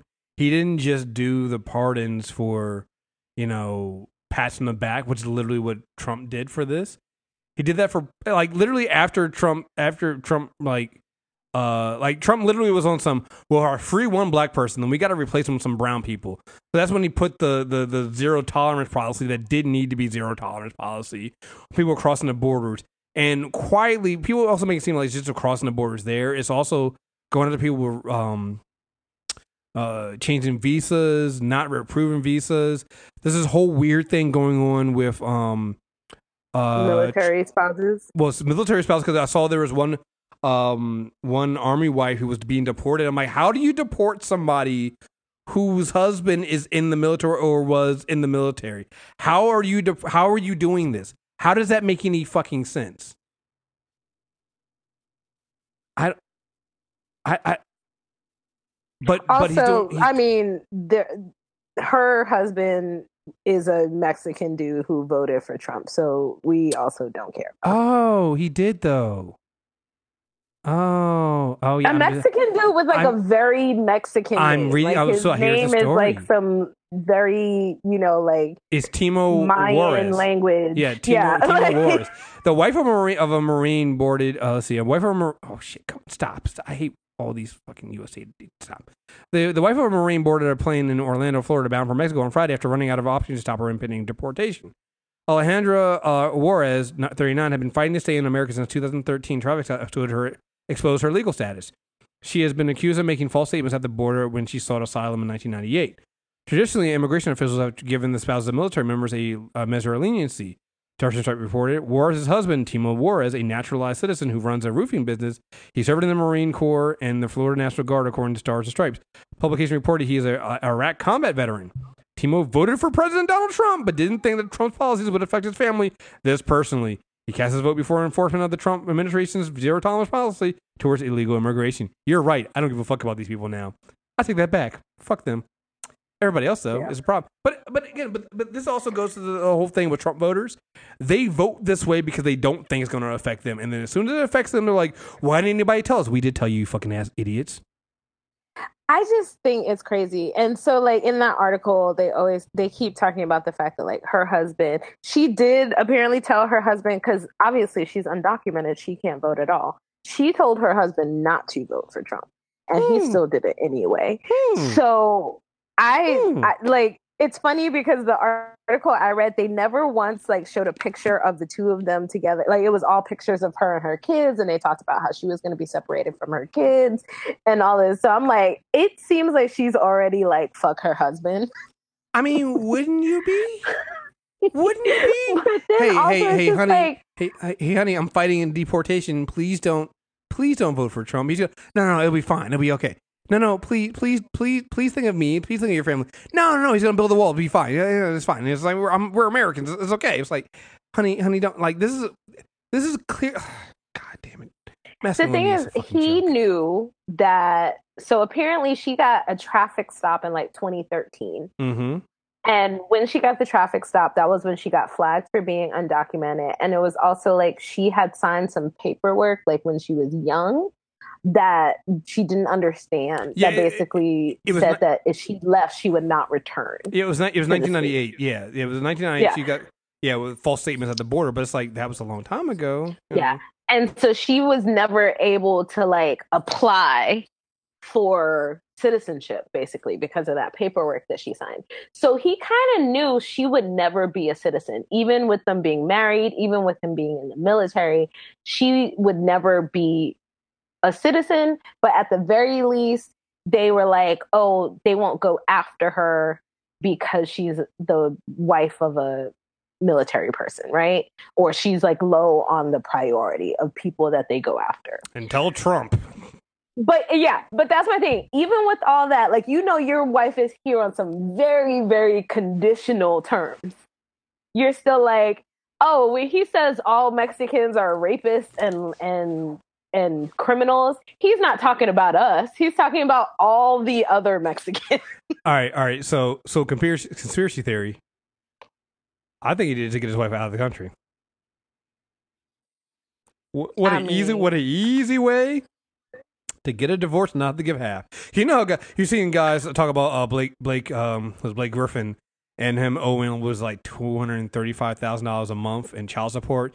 You see how guys react to child support and paying child support. So this dude found a an amazing way to uh like I, I part of me feels like you it, it, when you defy your wife this much and you don't care about her well being this much, I believe y- you did it on purpose.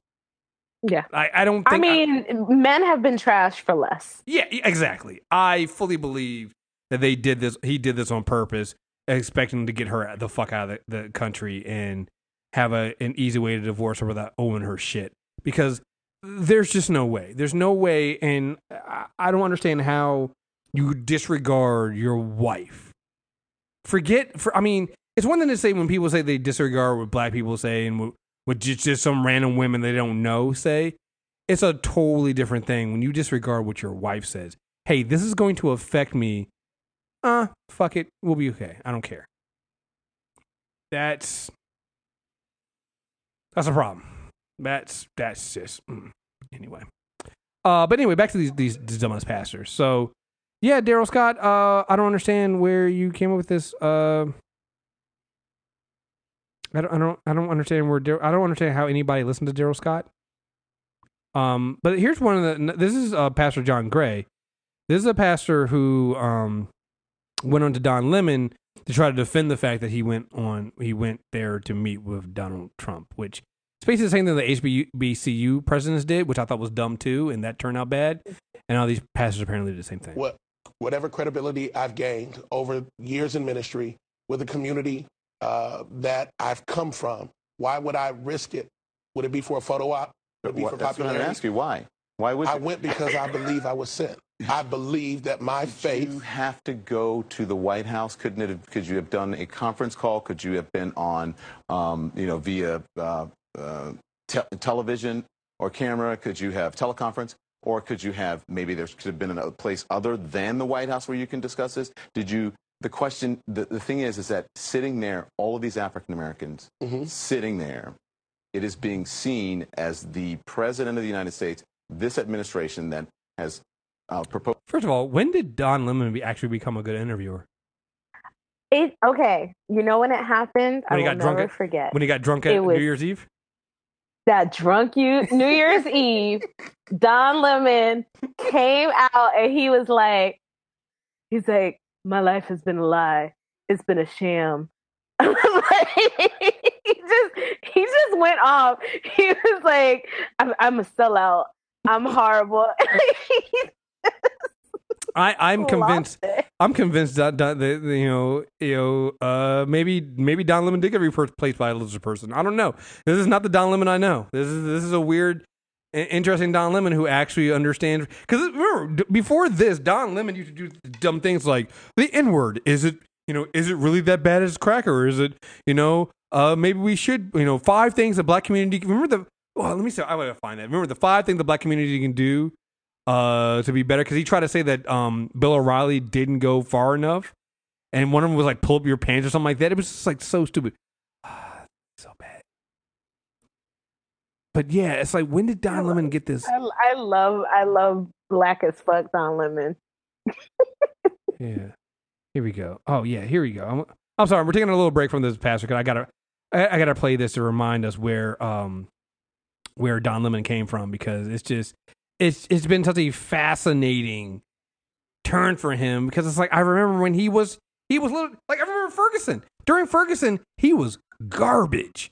So fucking garbage you know? And I'm just like yo when did this happen? I want to talk to you because we are going to take a break from the headlines to talk about something I've had on my mind for quite some time now.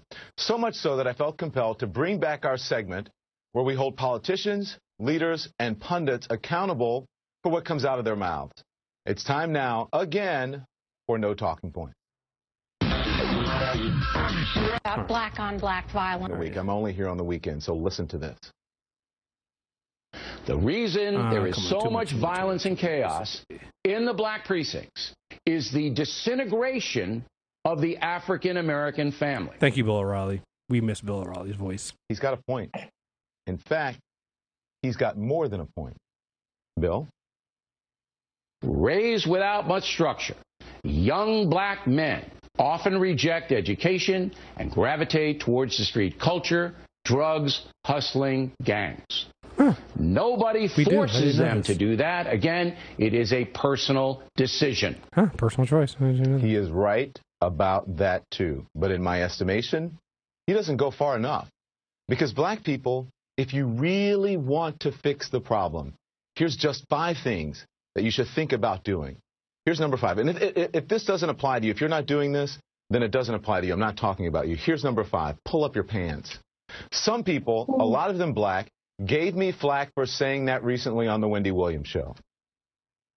If you're sagging, it means I think it's your self-esteem is sagging and who you are as a person. It's sagging. Uh, Young people need to be taught respect, and there are rules. All right, I'm not gonna play the rest of this because we I think we did this when the first time he came out. But I just want to remind people, you know, that used to be Don Lemon. New Don Lemon. I don't know who new Don Lemon is. I don't know who they replaced him with. I don't know when he when, when I mean I, I know when it happened. We clearly it happened during that that drunken New Year's Eve. I just need to know like what happened in his life that made him realize his entire life was a sham. He couldn't find a date. How much you want to bet it's that? Because you know, people were not like I'm trying to think- about him at all. Well, because I'm trying to think. I I know. It, I can't remember if that that that whole five things Bill O'Reilly thing happened before or after he came out as gay.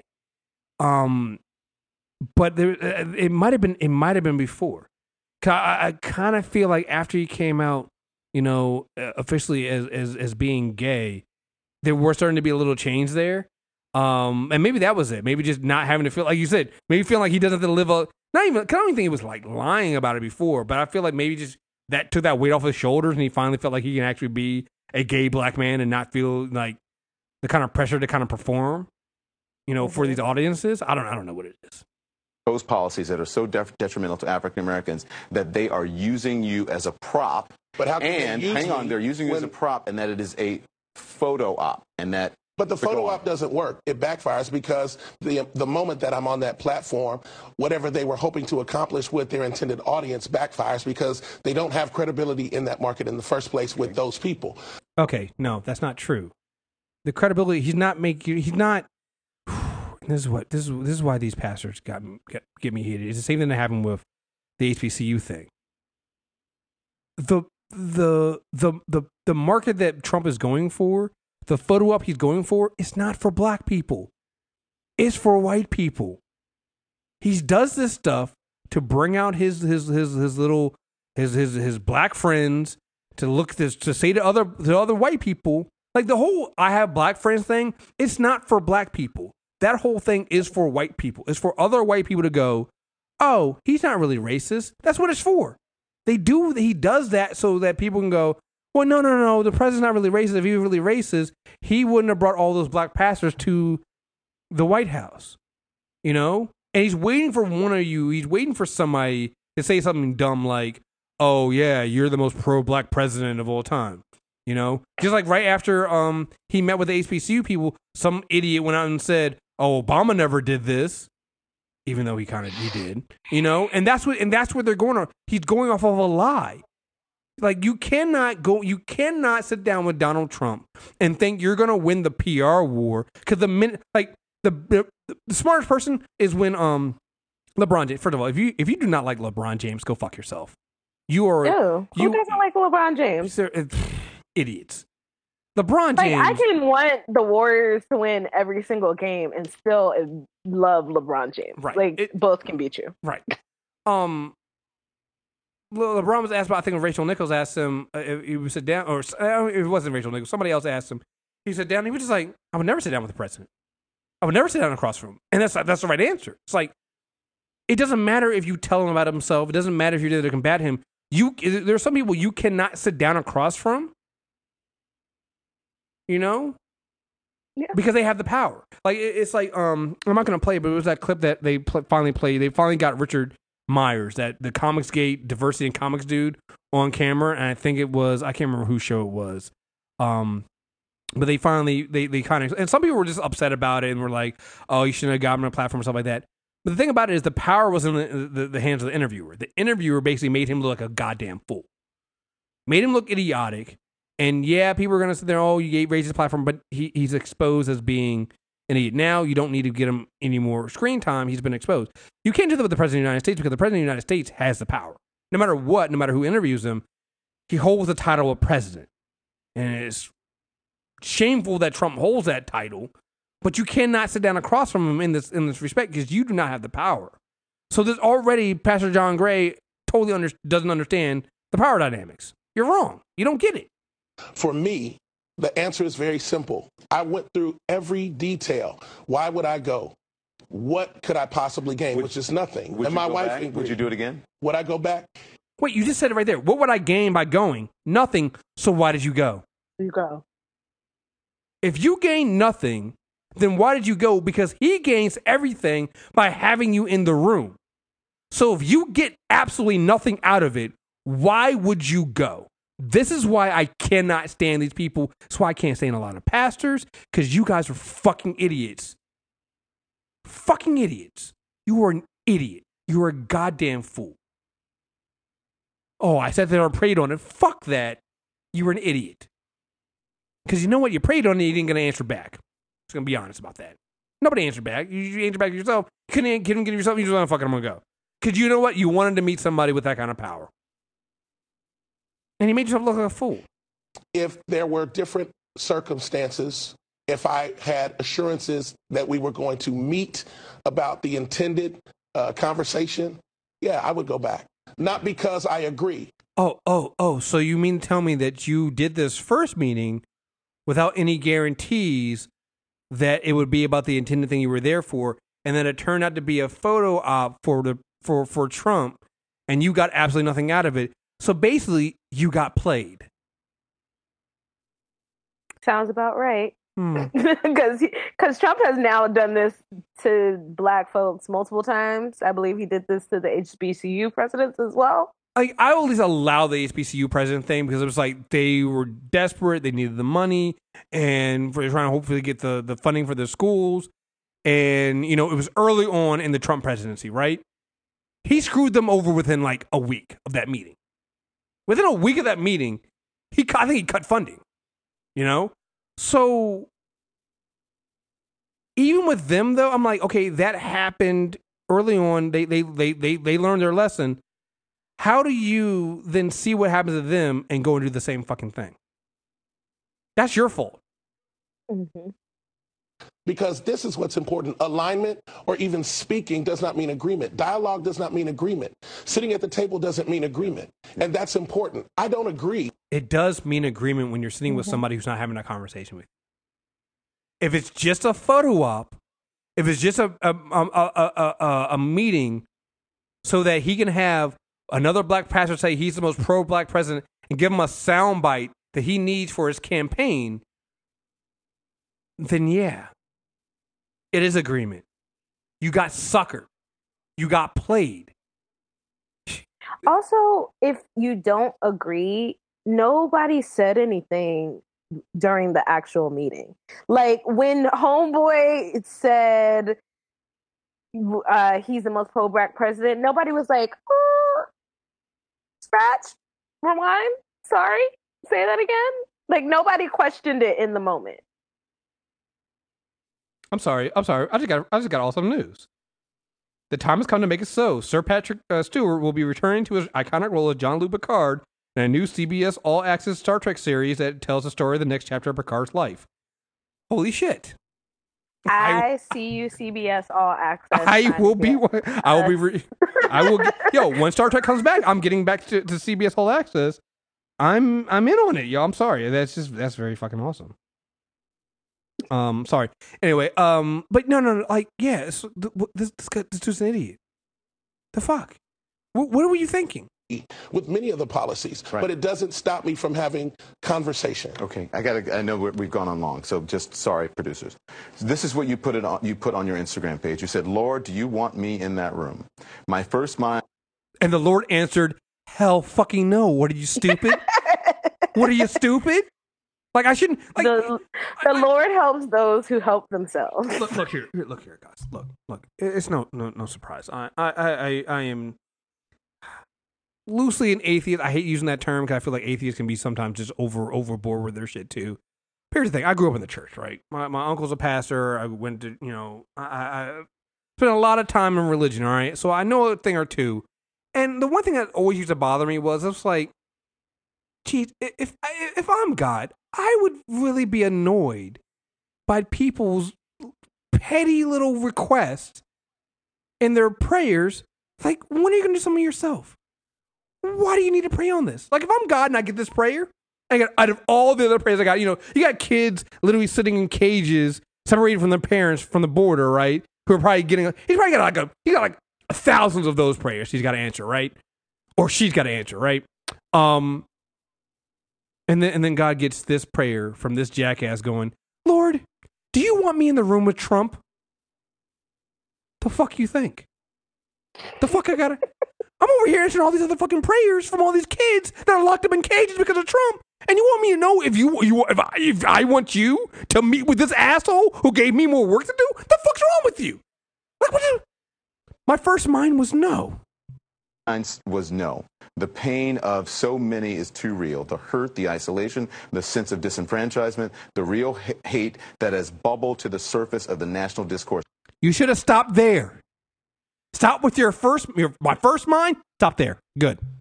First instincts are usually the best instincts. Go with that. Do you think this president is responsible for hate in, in the nation's discourse now?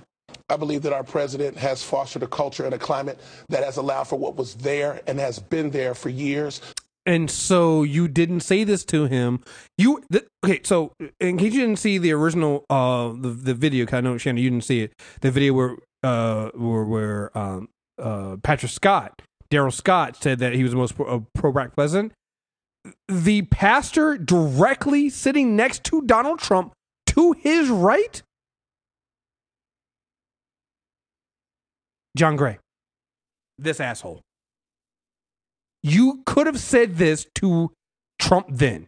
You could have interrupted Scott and told him, whoa, buddy, slow your fucking roll. That ain't fucking true. Instead, if you heard, remember going back to that clip, a couple of amens, a couple of laughs when he said when he when he took a jab at the media. You didn't say jack shit.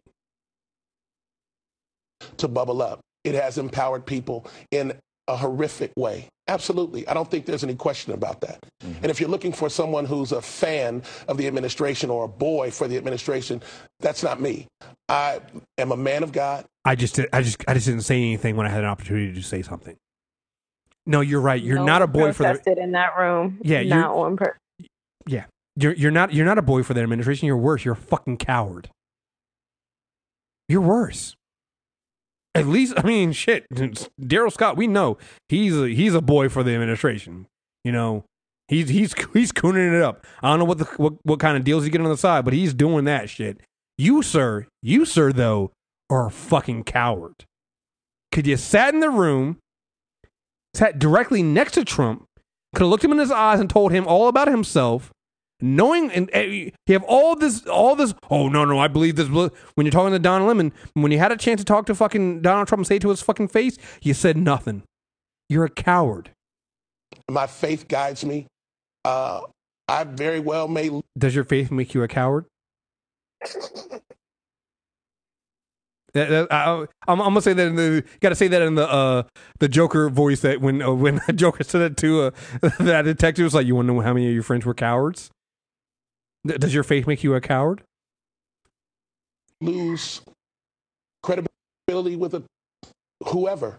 But the people that know my heart know this. I am determined to honor what I believe is the calling on my life. Mm-hmm. There's nothing for me to gain from being there, but I am committed to fighting for people who So there's nothing for you There's to get. nothing for me to gain from me. Whew, he Then why'd you like go? really he can he doesn't know how to dig himself out of a hole. He is actually creating a larger hole. Can I be honest? This is the, I think this is one of the problems with with, with, with, with, some pastors is that if you take away the Bible and the, what they're saying from that, and just listen to what take it take that that context out of it, if you just listen to what they fucking say, they're not smart. They say a lot of dumb things, and him, he's talking a lot, but he's not actually saying anything. So if you, because here's the thing, the easiest answer for him would have been it was like, I wasn't there for myself. I was there for my constituents. I was there for my congregation. I was there for the people I represented. That's why I went. I didn't go to gain for my own personal gain. I went to try to be a voice for my people. That that is bullshit. But it would at least have made more sense than what it is bullshit, right? Because at this point, it's lies, but at least it would have been a better lie. right. It's a better lie than going, well, because even now he's not lying. He's just basically going, well, I didn't do it for myself. I had nothing to gain from it. All right, then why'd you go? That's a, that's a, that's a, that's a logical answer. Then why'd you go? uh, well, well, well, I had a faith calling, and you know, Jesus told me, and God told me, and you know, there's a burning bush outside, and then you know, uh, Sermon on the mound, and then blah blah blah blah blah blah blah blah blah, and fuck. Who cannot fight for themselves. And if I begin to cower to people who don't agree, because a lot of the people who don't agree with me don't share my faith. Daniel spoke to Nebuchadnezzar. Elijah spoke Now to you're Ahab. preaching. No, I'm not preaching. What I I'm saying is for my faith. There are times when people who have faith speak to leaders who don't subscribe or agree or even align up. You didn't speak to him though. You didn't say anything. If this is the case, if you're saying that you went there to combat Trump and to speak up against him and speak truth to power, then what the fuck did you say to him? You didn't say anything as far as I know. You sat there with your mouth shut like a coward. and let this other coon call him the Most you know, pro-black- best pro black president that we've had. What what did you I mean, Uh, all right, cool. If you're going to tell me you went there to speak truth to power, okay, cool, fine. What truth did you speak? I'm, I'm sorry. you- uh, was that nothing? Oh, okay. with that. So for me, it wasn't about being seen. Clearly, that did nothing for me. So I, let me- I let me- believe let in me- let something higher than myself. Oh, it did something for you. It made you look a fucking idiot. I mean, let's, mm-hmm. let's not take away too much stuff. I mean, you did look like you did look pretty stupid. Let me say this to you, and I spoke to someone who I really respect today, and talking about faith. And look, I'm a, I'm a person of faith. He said there is a reason that people would teach you about the Bible, would let you congregate on the plantation, but would not allow you to read. Do you understand the meaning of that? Absolutely. It means they believe that religion keeps people in chains and that fighting back and saying, I'm not going to deal with this, turning the other cheek, because they don't want you to, to leave the plantation. Who is this Don Lemon? Who is this man? This is not Don Lemon. You like you want to talk conspiracies? My conspiracy is Don Lemon was replaced by somebody or something. He's replaced by a robot. That is not Don Lemon right there. That is. I'm sorry. You are not going to convince me that is fucking Don Lemon. No way. No way. He basically came here and told this pastor, it's like it's almost like you're you're telling people to kind of lay down and be uh and be cowards like you. I mean, I, I'm like, wait, did he just did he just tell him that you're basically telling people to lay down and not fight back? It's almost like you're trying to make them complicit. It's like, did you say this? Did he just say this on air to a black pastor? Did he just do this? Well, I What do you say to that? I, I, I was just like, I'm starting to like Don Lemon. I'm feeling I'm feeling some kind of way about the fact that I'm starting to like Don Lemon. Like I, I feel I feel weird. was never on the We just, plantation. we just call him I- the I- lemon now. Yeah, I'm gonna call him He's the, just the the lemon. No, just just just call him D. D I'm, I'm gonna call him D, uh, D lemon with a, a D and the apostrophe lemon. D lemon. And what I'm saying is because people keep overlooking so much. Overlooking, you know, when it comes to women, overlooking what it says about gays, overlooking what it says about Muslims, overlooking what it says about just about everything. Absolutely. Just there's so much you just keep overlooking. People who are in the faith-based community, evangelicals, all of these things, who overwhelmingly about voted. affairs, adultery, all of those things, and then was because what? At what cost? At what price? And I think that's the key. I wasn't on the Presidential Evangelical Advisory Board. I think that what you said are valid. I can only speak for me. Uh, with everything that I could have lost and could still lose, I believe that my voice was necessary because I was there for people who could not fight for themselves. You didn't say a goddamn thing though. Thank That you. was my intention in my heart. Thank you. We've gone really long. Sorry. Oh my god, what a fucking idiot. My other favorite new thing about Delimon is he will cut you off. he will be like, "You saying some stupid shit, and we're going around in circles. So um, let's talk later." right, right. Just like when who when did this? I don't know when this happened.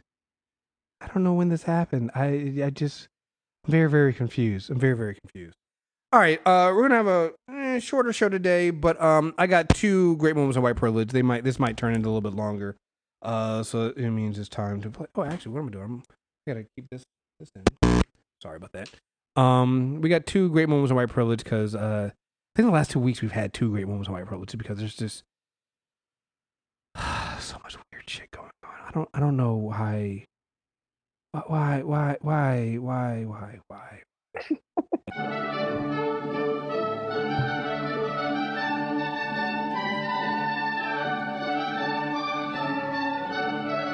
All right, great moments of white privilege. Um, let's start with you know we were just doing. You know this involves? This involves policies. Let's do the let's do the more serious one first, and then we'll do the funny one second. Um, the source says, uh, hate group to be provided with three private metro rail cars ahead ahead of the Unite the Right rally. I heard about this. Sources told m- members of Metro's largest union that the Ku Klux Klan affiliated hate group will receive special accommodations following the Unite the Right rally in Washington, D.C. The sources shared with the ATU Local 689 that the hate group will be provided with three private rail, Metro rail cars and a police escort that will allegedly stop at the Foggy Bottom Metro station on August 11th and 12th. From there, sources say the group will march through the streets of D.C. before arriving at Lafayette Park for the rally. ATU Local uh, 689 mm, uh, um, 689 members said, oh, hold on, say that they have been informed and are encouraged to follow safety protocol in the presence of this hate group if it is if the rumored special uh, special accommodations general manager general manager Paul Paul Wiedefeld uh, plans to give are true. Union President Jack uh, Jackie uh, Jeter released the following statement regarding the information. Local 689 is proud to provide transit to everyone for the many events we have had in DC, including the March of, March of Life, the Women's uh, Women's March, and Black Lives Matters. We draw the line of giving special accommodations to hate groups and hate speech, especially considering that the court grant, granted Metro the ability to deny ads on the buses and trains that are issue oriented. We find it hypocritical for Mr. Wiedefeld to make these unprecedented special accommodations for a hate group. Metro released the following statement to ABC 7 News. Uh, as as we do for all events of this nature, Metro is working to collaborate with law enforcement and ensure a safe travel for our customers and employees. Transit police have, are are engaged in ongoing discussion with MPD, the lead agency for the August 12th event, as well as the Virginia State Police and others as to how to keep everyone safe on that day. While details of the plan are security uh, sensitive at this stage, I can tell you that it has not been finalized, which means they're close to being finalized. ATU Local 689 says that more than 80% of its members are people of color. Now, if you're asking yourself, well, maybe they did the same thing for Black Lives Matter if they did not. No. Black Lives Matter, uh, you know, no. These other groups did not get special metro cars. This is like when uh Parkland kids got the Lyft rides, Mm-hmm. but even worse because it's hateful people. Way worse. They will go yeah. out of their fucking way to protect hate groups. Like the Klan is gonna get all of the police protection. Yep. We, you know, you know, Dylann Roof is gonna be calmly escorted uh to his holding cell, but literally everyone else can go fuck themselves, I guess. Yep. Yep. It's it's a it's a disgusting thing where I mean, obviously the obvious answer is white supremacy, yeah. But to dig deeper into it, what it is is it's a little bit it- it's a little bit more disgusting than that because I guess the, the the the easy read of this would be to say that they're just oh they're just there to protect these white people from themselves and blah blah blah. It, it it's worse than that. It, it's not to protect white people, not not to protect this hate group.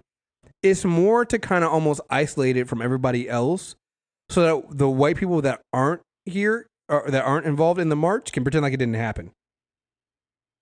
It's why they do the whole thing with police presence and they black it off because they don't want to cause a scene. It's that thing where you know if if we don't do this, then there will be a scene. You know, there'll be counter protesters. It'll be a big mess. It'll be a big you know a big deal, and people can't ignore it. What they want to do is they want to suppress it so people can pretend like it didn't happen and that it and that it's ignored from it. And I'm like, that's that's that's that's not how you address it. Like white people's whole way of addressing um white supremacy and and and hate groups and things like that is to pretend like they didn't exist. Um actually, you know what? I did have something else I wanted to play. Um it was something that somebody shared this either on Twitter, I think no, I think it was Facebook. And basically what it was is it was it was white people talking white people got interviewed in 1964 uh, by this news station and it was them talking about um uh, this this white guy on a news station was basically asking them what their reactions were to the Civil Rights Act passing. I'm gonna play that because it, it's so fucking telling. Mrs. J.D. Milam, and I think this is the most ridiculous thing that has ever happened. The niggers are just as free as we are. They have the same opportunity to work and to build their part of the town up just the same as we have. I, I just don't understand it and don't approve of it. I'm going to stand up for my rights. Thank you very much. Jim Knight with WALB Television News. We're soliciting the views of Albany people on the Civil Rights Bill. Would you like to give us your views? Well, I think if they remain peaceful, it would be a lot better than perhaps the violence that would be concerned. Uh, well, of course, being a Southerner, I'm not for it at all. I see. And uh, I just don't know how it's going to turn out. I hope we don't have any trouble. We're soliciting opinions on the Civil Rights Bill. Would you like to give us yours? I'm sorry, but I don't think it's the time right now. I think they have equal rights, though. Thank you very much. Would you like to express your views? No, I don't think so. How about you? Nope. What I'd have to say wouldn't be fit to go on air. Thank you very much. I don't like it. I think they're just trying to put something on, on us that we don't want. I see. We ought to have a national election on it rather than just letting nine men tell us what we got to do. And how about you? I feel the same. Fine. Thank you very much. I sure don't like it, that's for sure. I see. Do you feel this will have any effect on your life directly? I imagine it will. Thank you very much. I'm afraid we might have niggers to live next door to us. Thank you. Yeah, that's why um why people kind of don't want uh they want to act like that they want to give special treatment to the KKK and stuff like that. Um they want to pretend like this shit doesn't happen cuz you know that was from 1964. You can almost go word for word and ask white people today some of the same things, they'll give you the same answers. Yeah, I love how one of them was like, they're gonna have the same opportunities to have jobs and to to to to do work like us, and like just said it so incredulous. Like, well, what, uh, I love the one where she was like, uh, you know, again, I love the fifty-three percent that was all up in that uh, in that clip. Right, it was a bunch of white women. The one goes, I imagine it will affect me. You know, I might have to live next to niggers. And that's what that's the thing. It's like you know, white people act like they, this stuff isn't real, and that it, it's so far removed. And if you if you don't if you don't separate out the the the alt right and the the white supremacists on that on those trains, then they and they come into DC and into those those that that, that part of DC in in these areas where you know residents have made themselves feel like they the white residents have made themselves feel like they're different, they're progressive, even though they've literally moved in gentrified areas, black areas. They they they move in these areas and they're gonna feel like they've um uh uh they they they've done something different. So they they have to pretend like this shit doesn't exist. And so it's that thing where they just you know it's like moving your your peas that you didn't want your vegetables that you didn't want to eat as a kid onto the other side of their plate, and your mom's like they're still there. It's like I can't see them, so I can't eat them. What are we doing? What are we doing? So, um, yeah, it's just fucking bullshit. So, um, I'm I, like I said, I'm I'm gonna be interested in seeing how that that the 11th to 12th thing happens. Um, one, it'll be on the one hand, I'm like, okay, they come out here, there'll be counter protesters, and maybe they're not even won't even show up. The other part, and, and since they'll, they'll have a police escort, which is just un unfucking heard of and unreal, I'm afraid of another Charlottesville. Like they're still exposing people from Charlottesville, and and I feel like these groups have gotten way more emboldened in how they act and what they do. Um, so yeah, I'm I'm very nervous about the next couple weeks. Shoot, I mean, is that actually that's next weekend? So uh, I'm not gonna be nowhere near DC. So yeah. Um, the next story, a little bit great moments of white privilege, but it's just the just the title alone is enough. Charlie Sheen is having a dire financial crisis, has less than ten million dollars to his name. Mm. Would love love to have that crisis.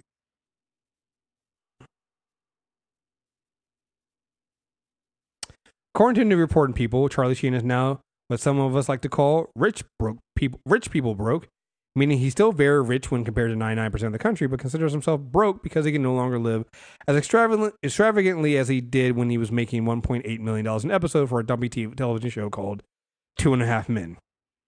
It's all coming up now for the same reason salary issues among men typically make headlines. He's contesting his child support payments. Of course. What wasn't he also like one of these like guys who was like basically like blowing all his money on like hookers and blow and tigers and, Well, that was that was the whole Tiger Blood thing. That, remember the whole winning thing he did for that, those years, where I didn't find any of that shit funny. It was just uh, fucking stupid, and he was going on tour, and he was just yeah, fucking ridiculous.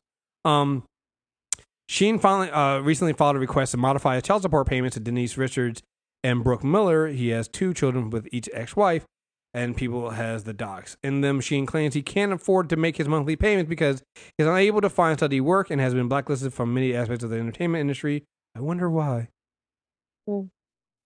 After claiming he has significant uh, significant reductions in his earnings is in dire financial crisis, will less than ten million dollars to his name. The document also lists several debts Sheen has been unable to pay because of his finances, including both a pool service and a gardening service, which are both known as past due. You could sell your house or get a fucking job.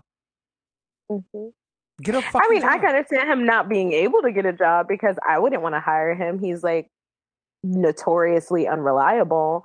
Um, but at the same time, it's like you don't have to live the way you want to be lived. And that's fine if you want to get your child support payments reduced because, you know, because I'm sure like whatever they are, they are also ridiculous and not at a level that normal people like. Uh, I'm sure whatever they are, it's ridiculously high because all these celebrities have ridiculously yeah, and, high and, and, if, and, if, and, if, and if his financial situation has definitely changed, then yeah, okay, get it there. I just find it weird because it's like you know some of the stuff you could just get a smaller house. Yeah, but you could also change your lifestyle. That's the thing. Is like, you know, like have you tried maybe not, I don't know, eating things that are made with like gold. I don't like like I assume this, this is the lifestyle But I- that but I- Charlie Sheen But lives. I, I love golden crusted chicken wings. I can't eat anything less. It just doesn't uh, sit with my stomach well.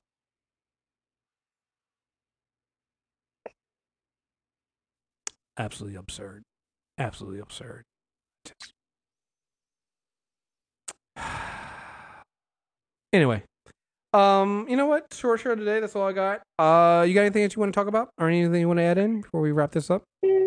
No, um, I am just this this life. Like, it's funny because like I just like these are real people's actual problems. Um, I I can't believe that this is like people are dying, Charlie.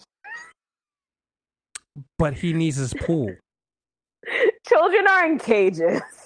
but he needs his pool.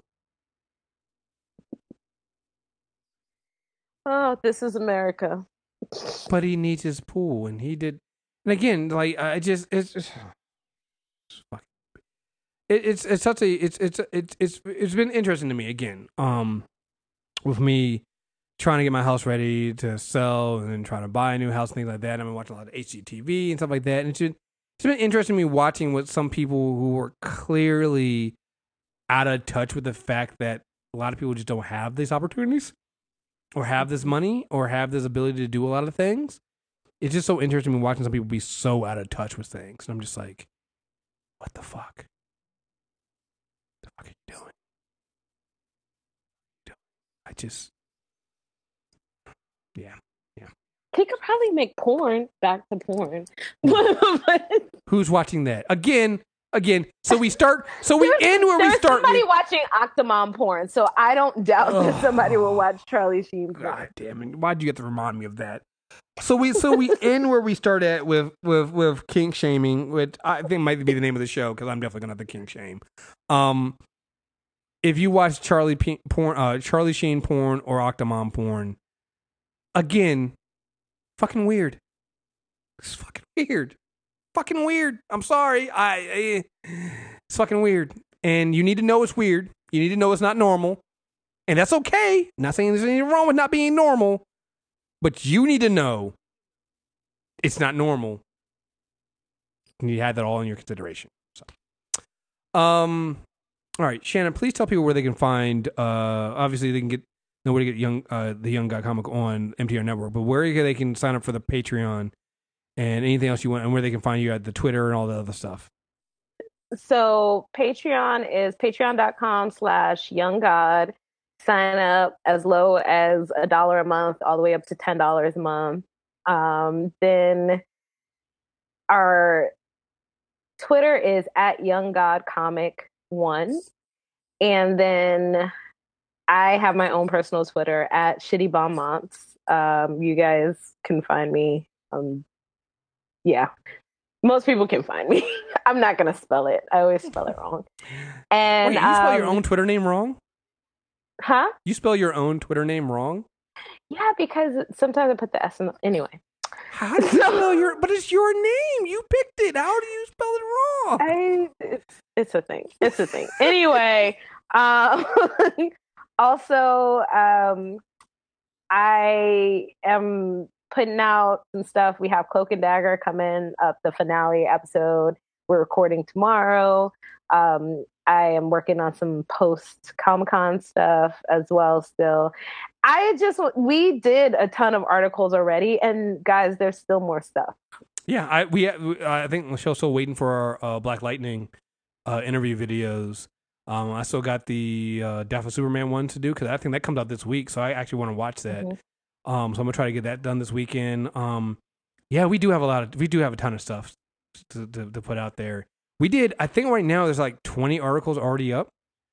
Um, and that's like five more than we did for for San Diego Comic Con 2017, and we still got a ton more to put out. So, uh, I, I do want to thank you, uh, Phenom, the entire team at NPR that helped put out stuff here. Uh, you know, pat ourselves on the back. We did a great job. we did a great job this Yeah. year, and I look forward to it. I think I think I think this will be a good way going forward for us. So, um, thank you guys. So, and for us, uh, Insanity Check, uh, you can get Insanity Check at uh on uh, iTunes, Stitcher Radio, Google Play Movie. You also go to uh, Insanity Check uh, dot net. Um, we got a lot of stuff coming out for um premium. Uh, I just put out two premium episodes. We had the comic book club for Han Solo, Chew- uh, Chewbacca, and the Lan- uh, Lando series.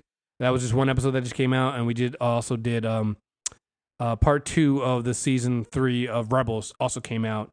Um, we got some other stuff we're, we're gonna be we're working on. I put out some some emails about uh, some upcoming comic book book clubs, so we should have some stuff coming out for that. And um, yeah, just stay tuned. We got we got stuff coming out. I know.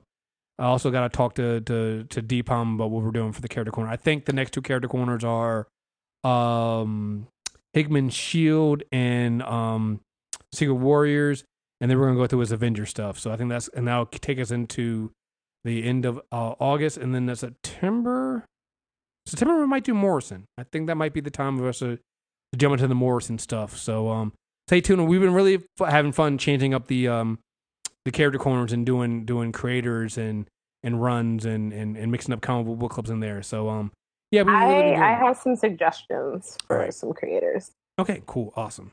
We will take those. So, um, all right, folks. Well, thank you guys very much for listening. Until next time, we're out of here. Peace.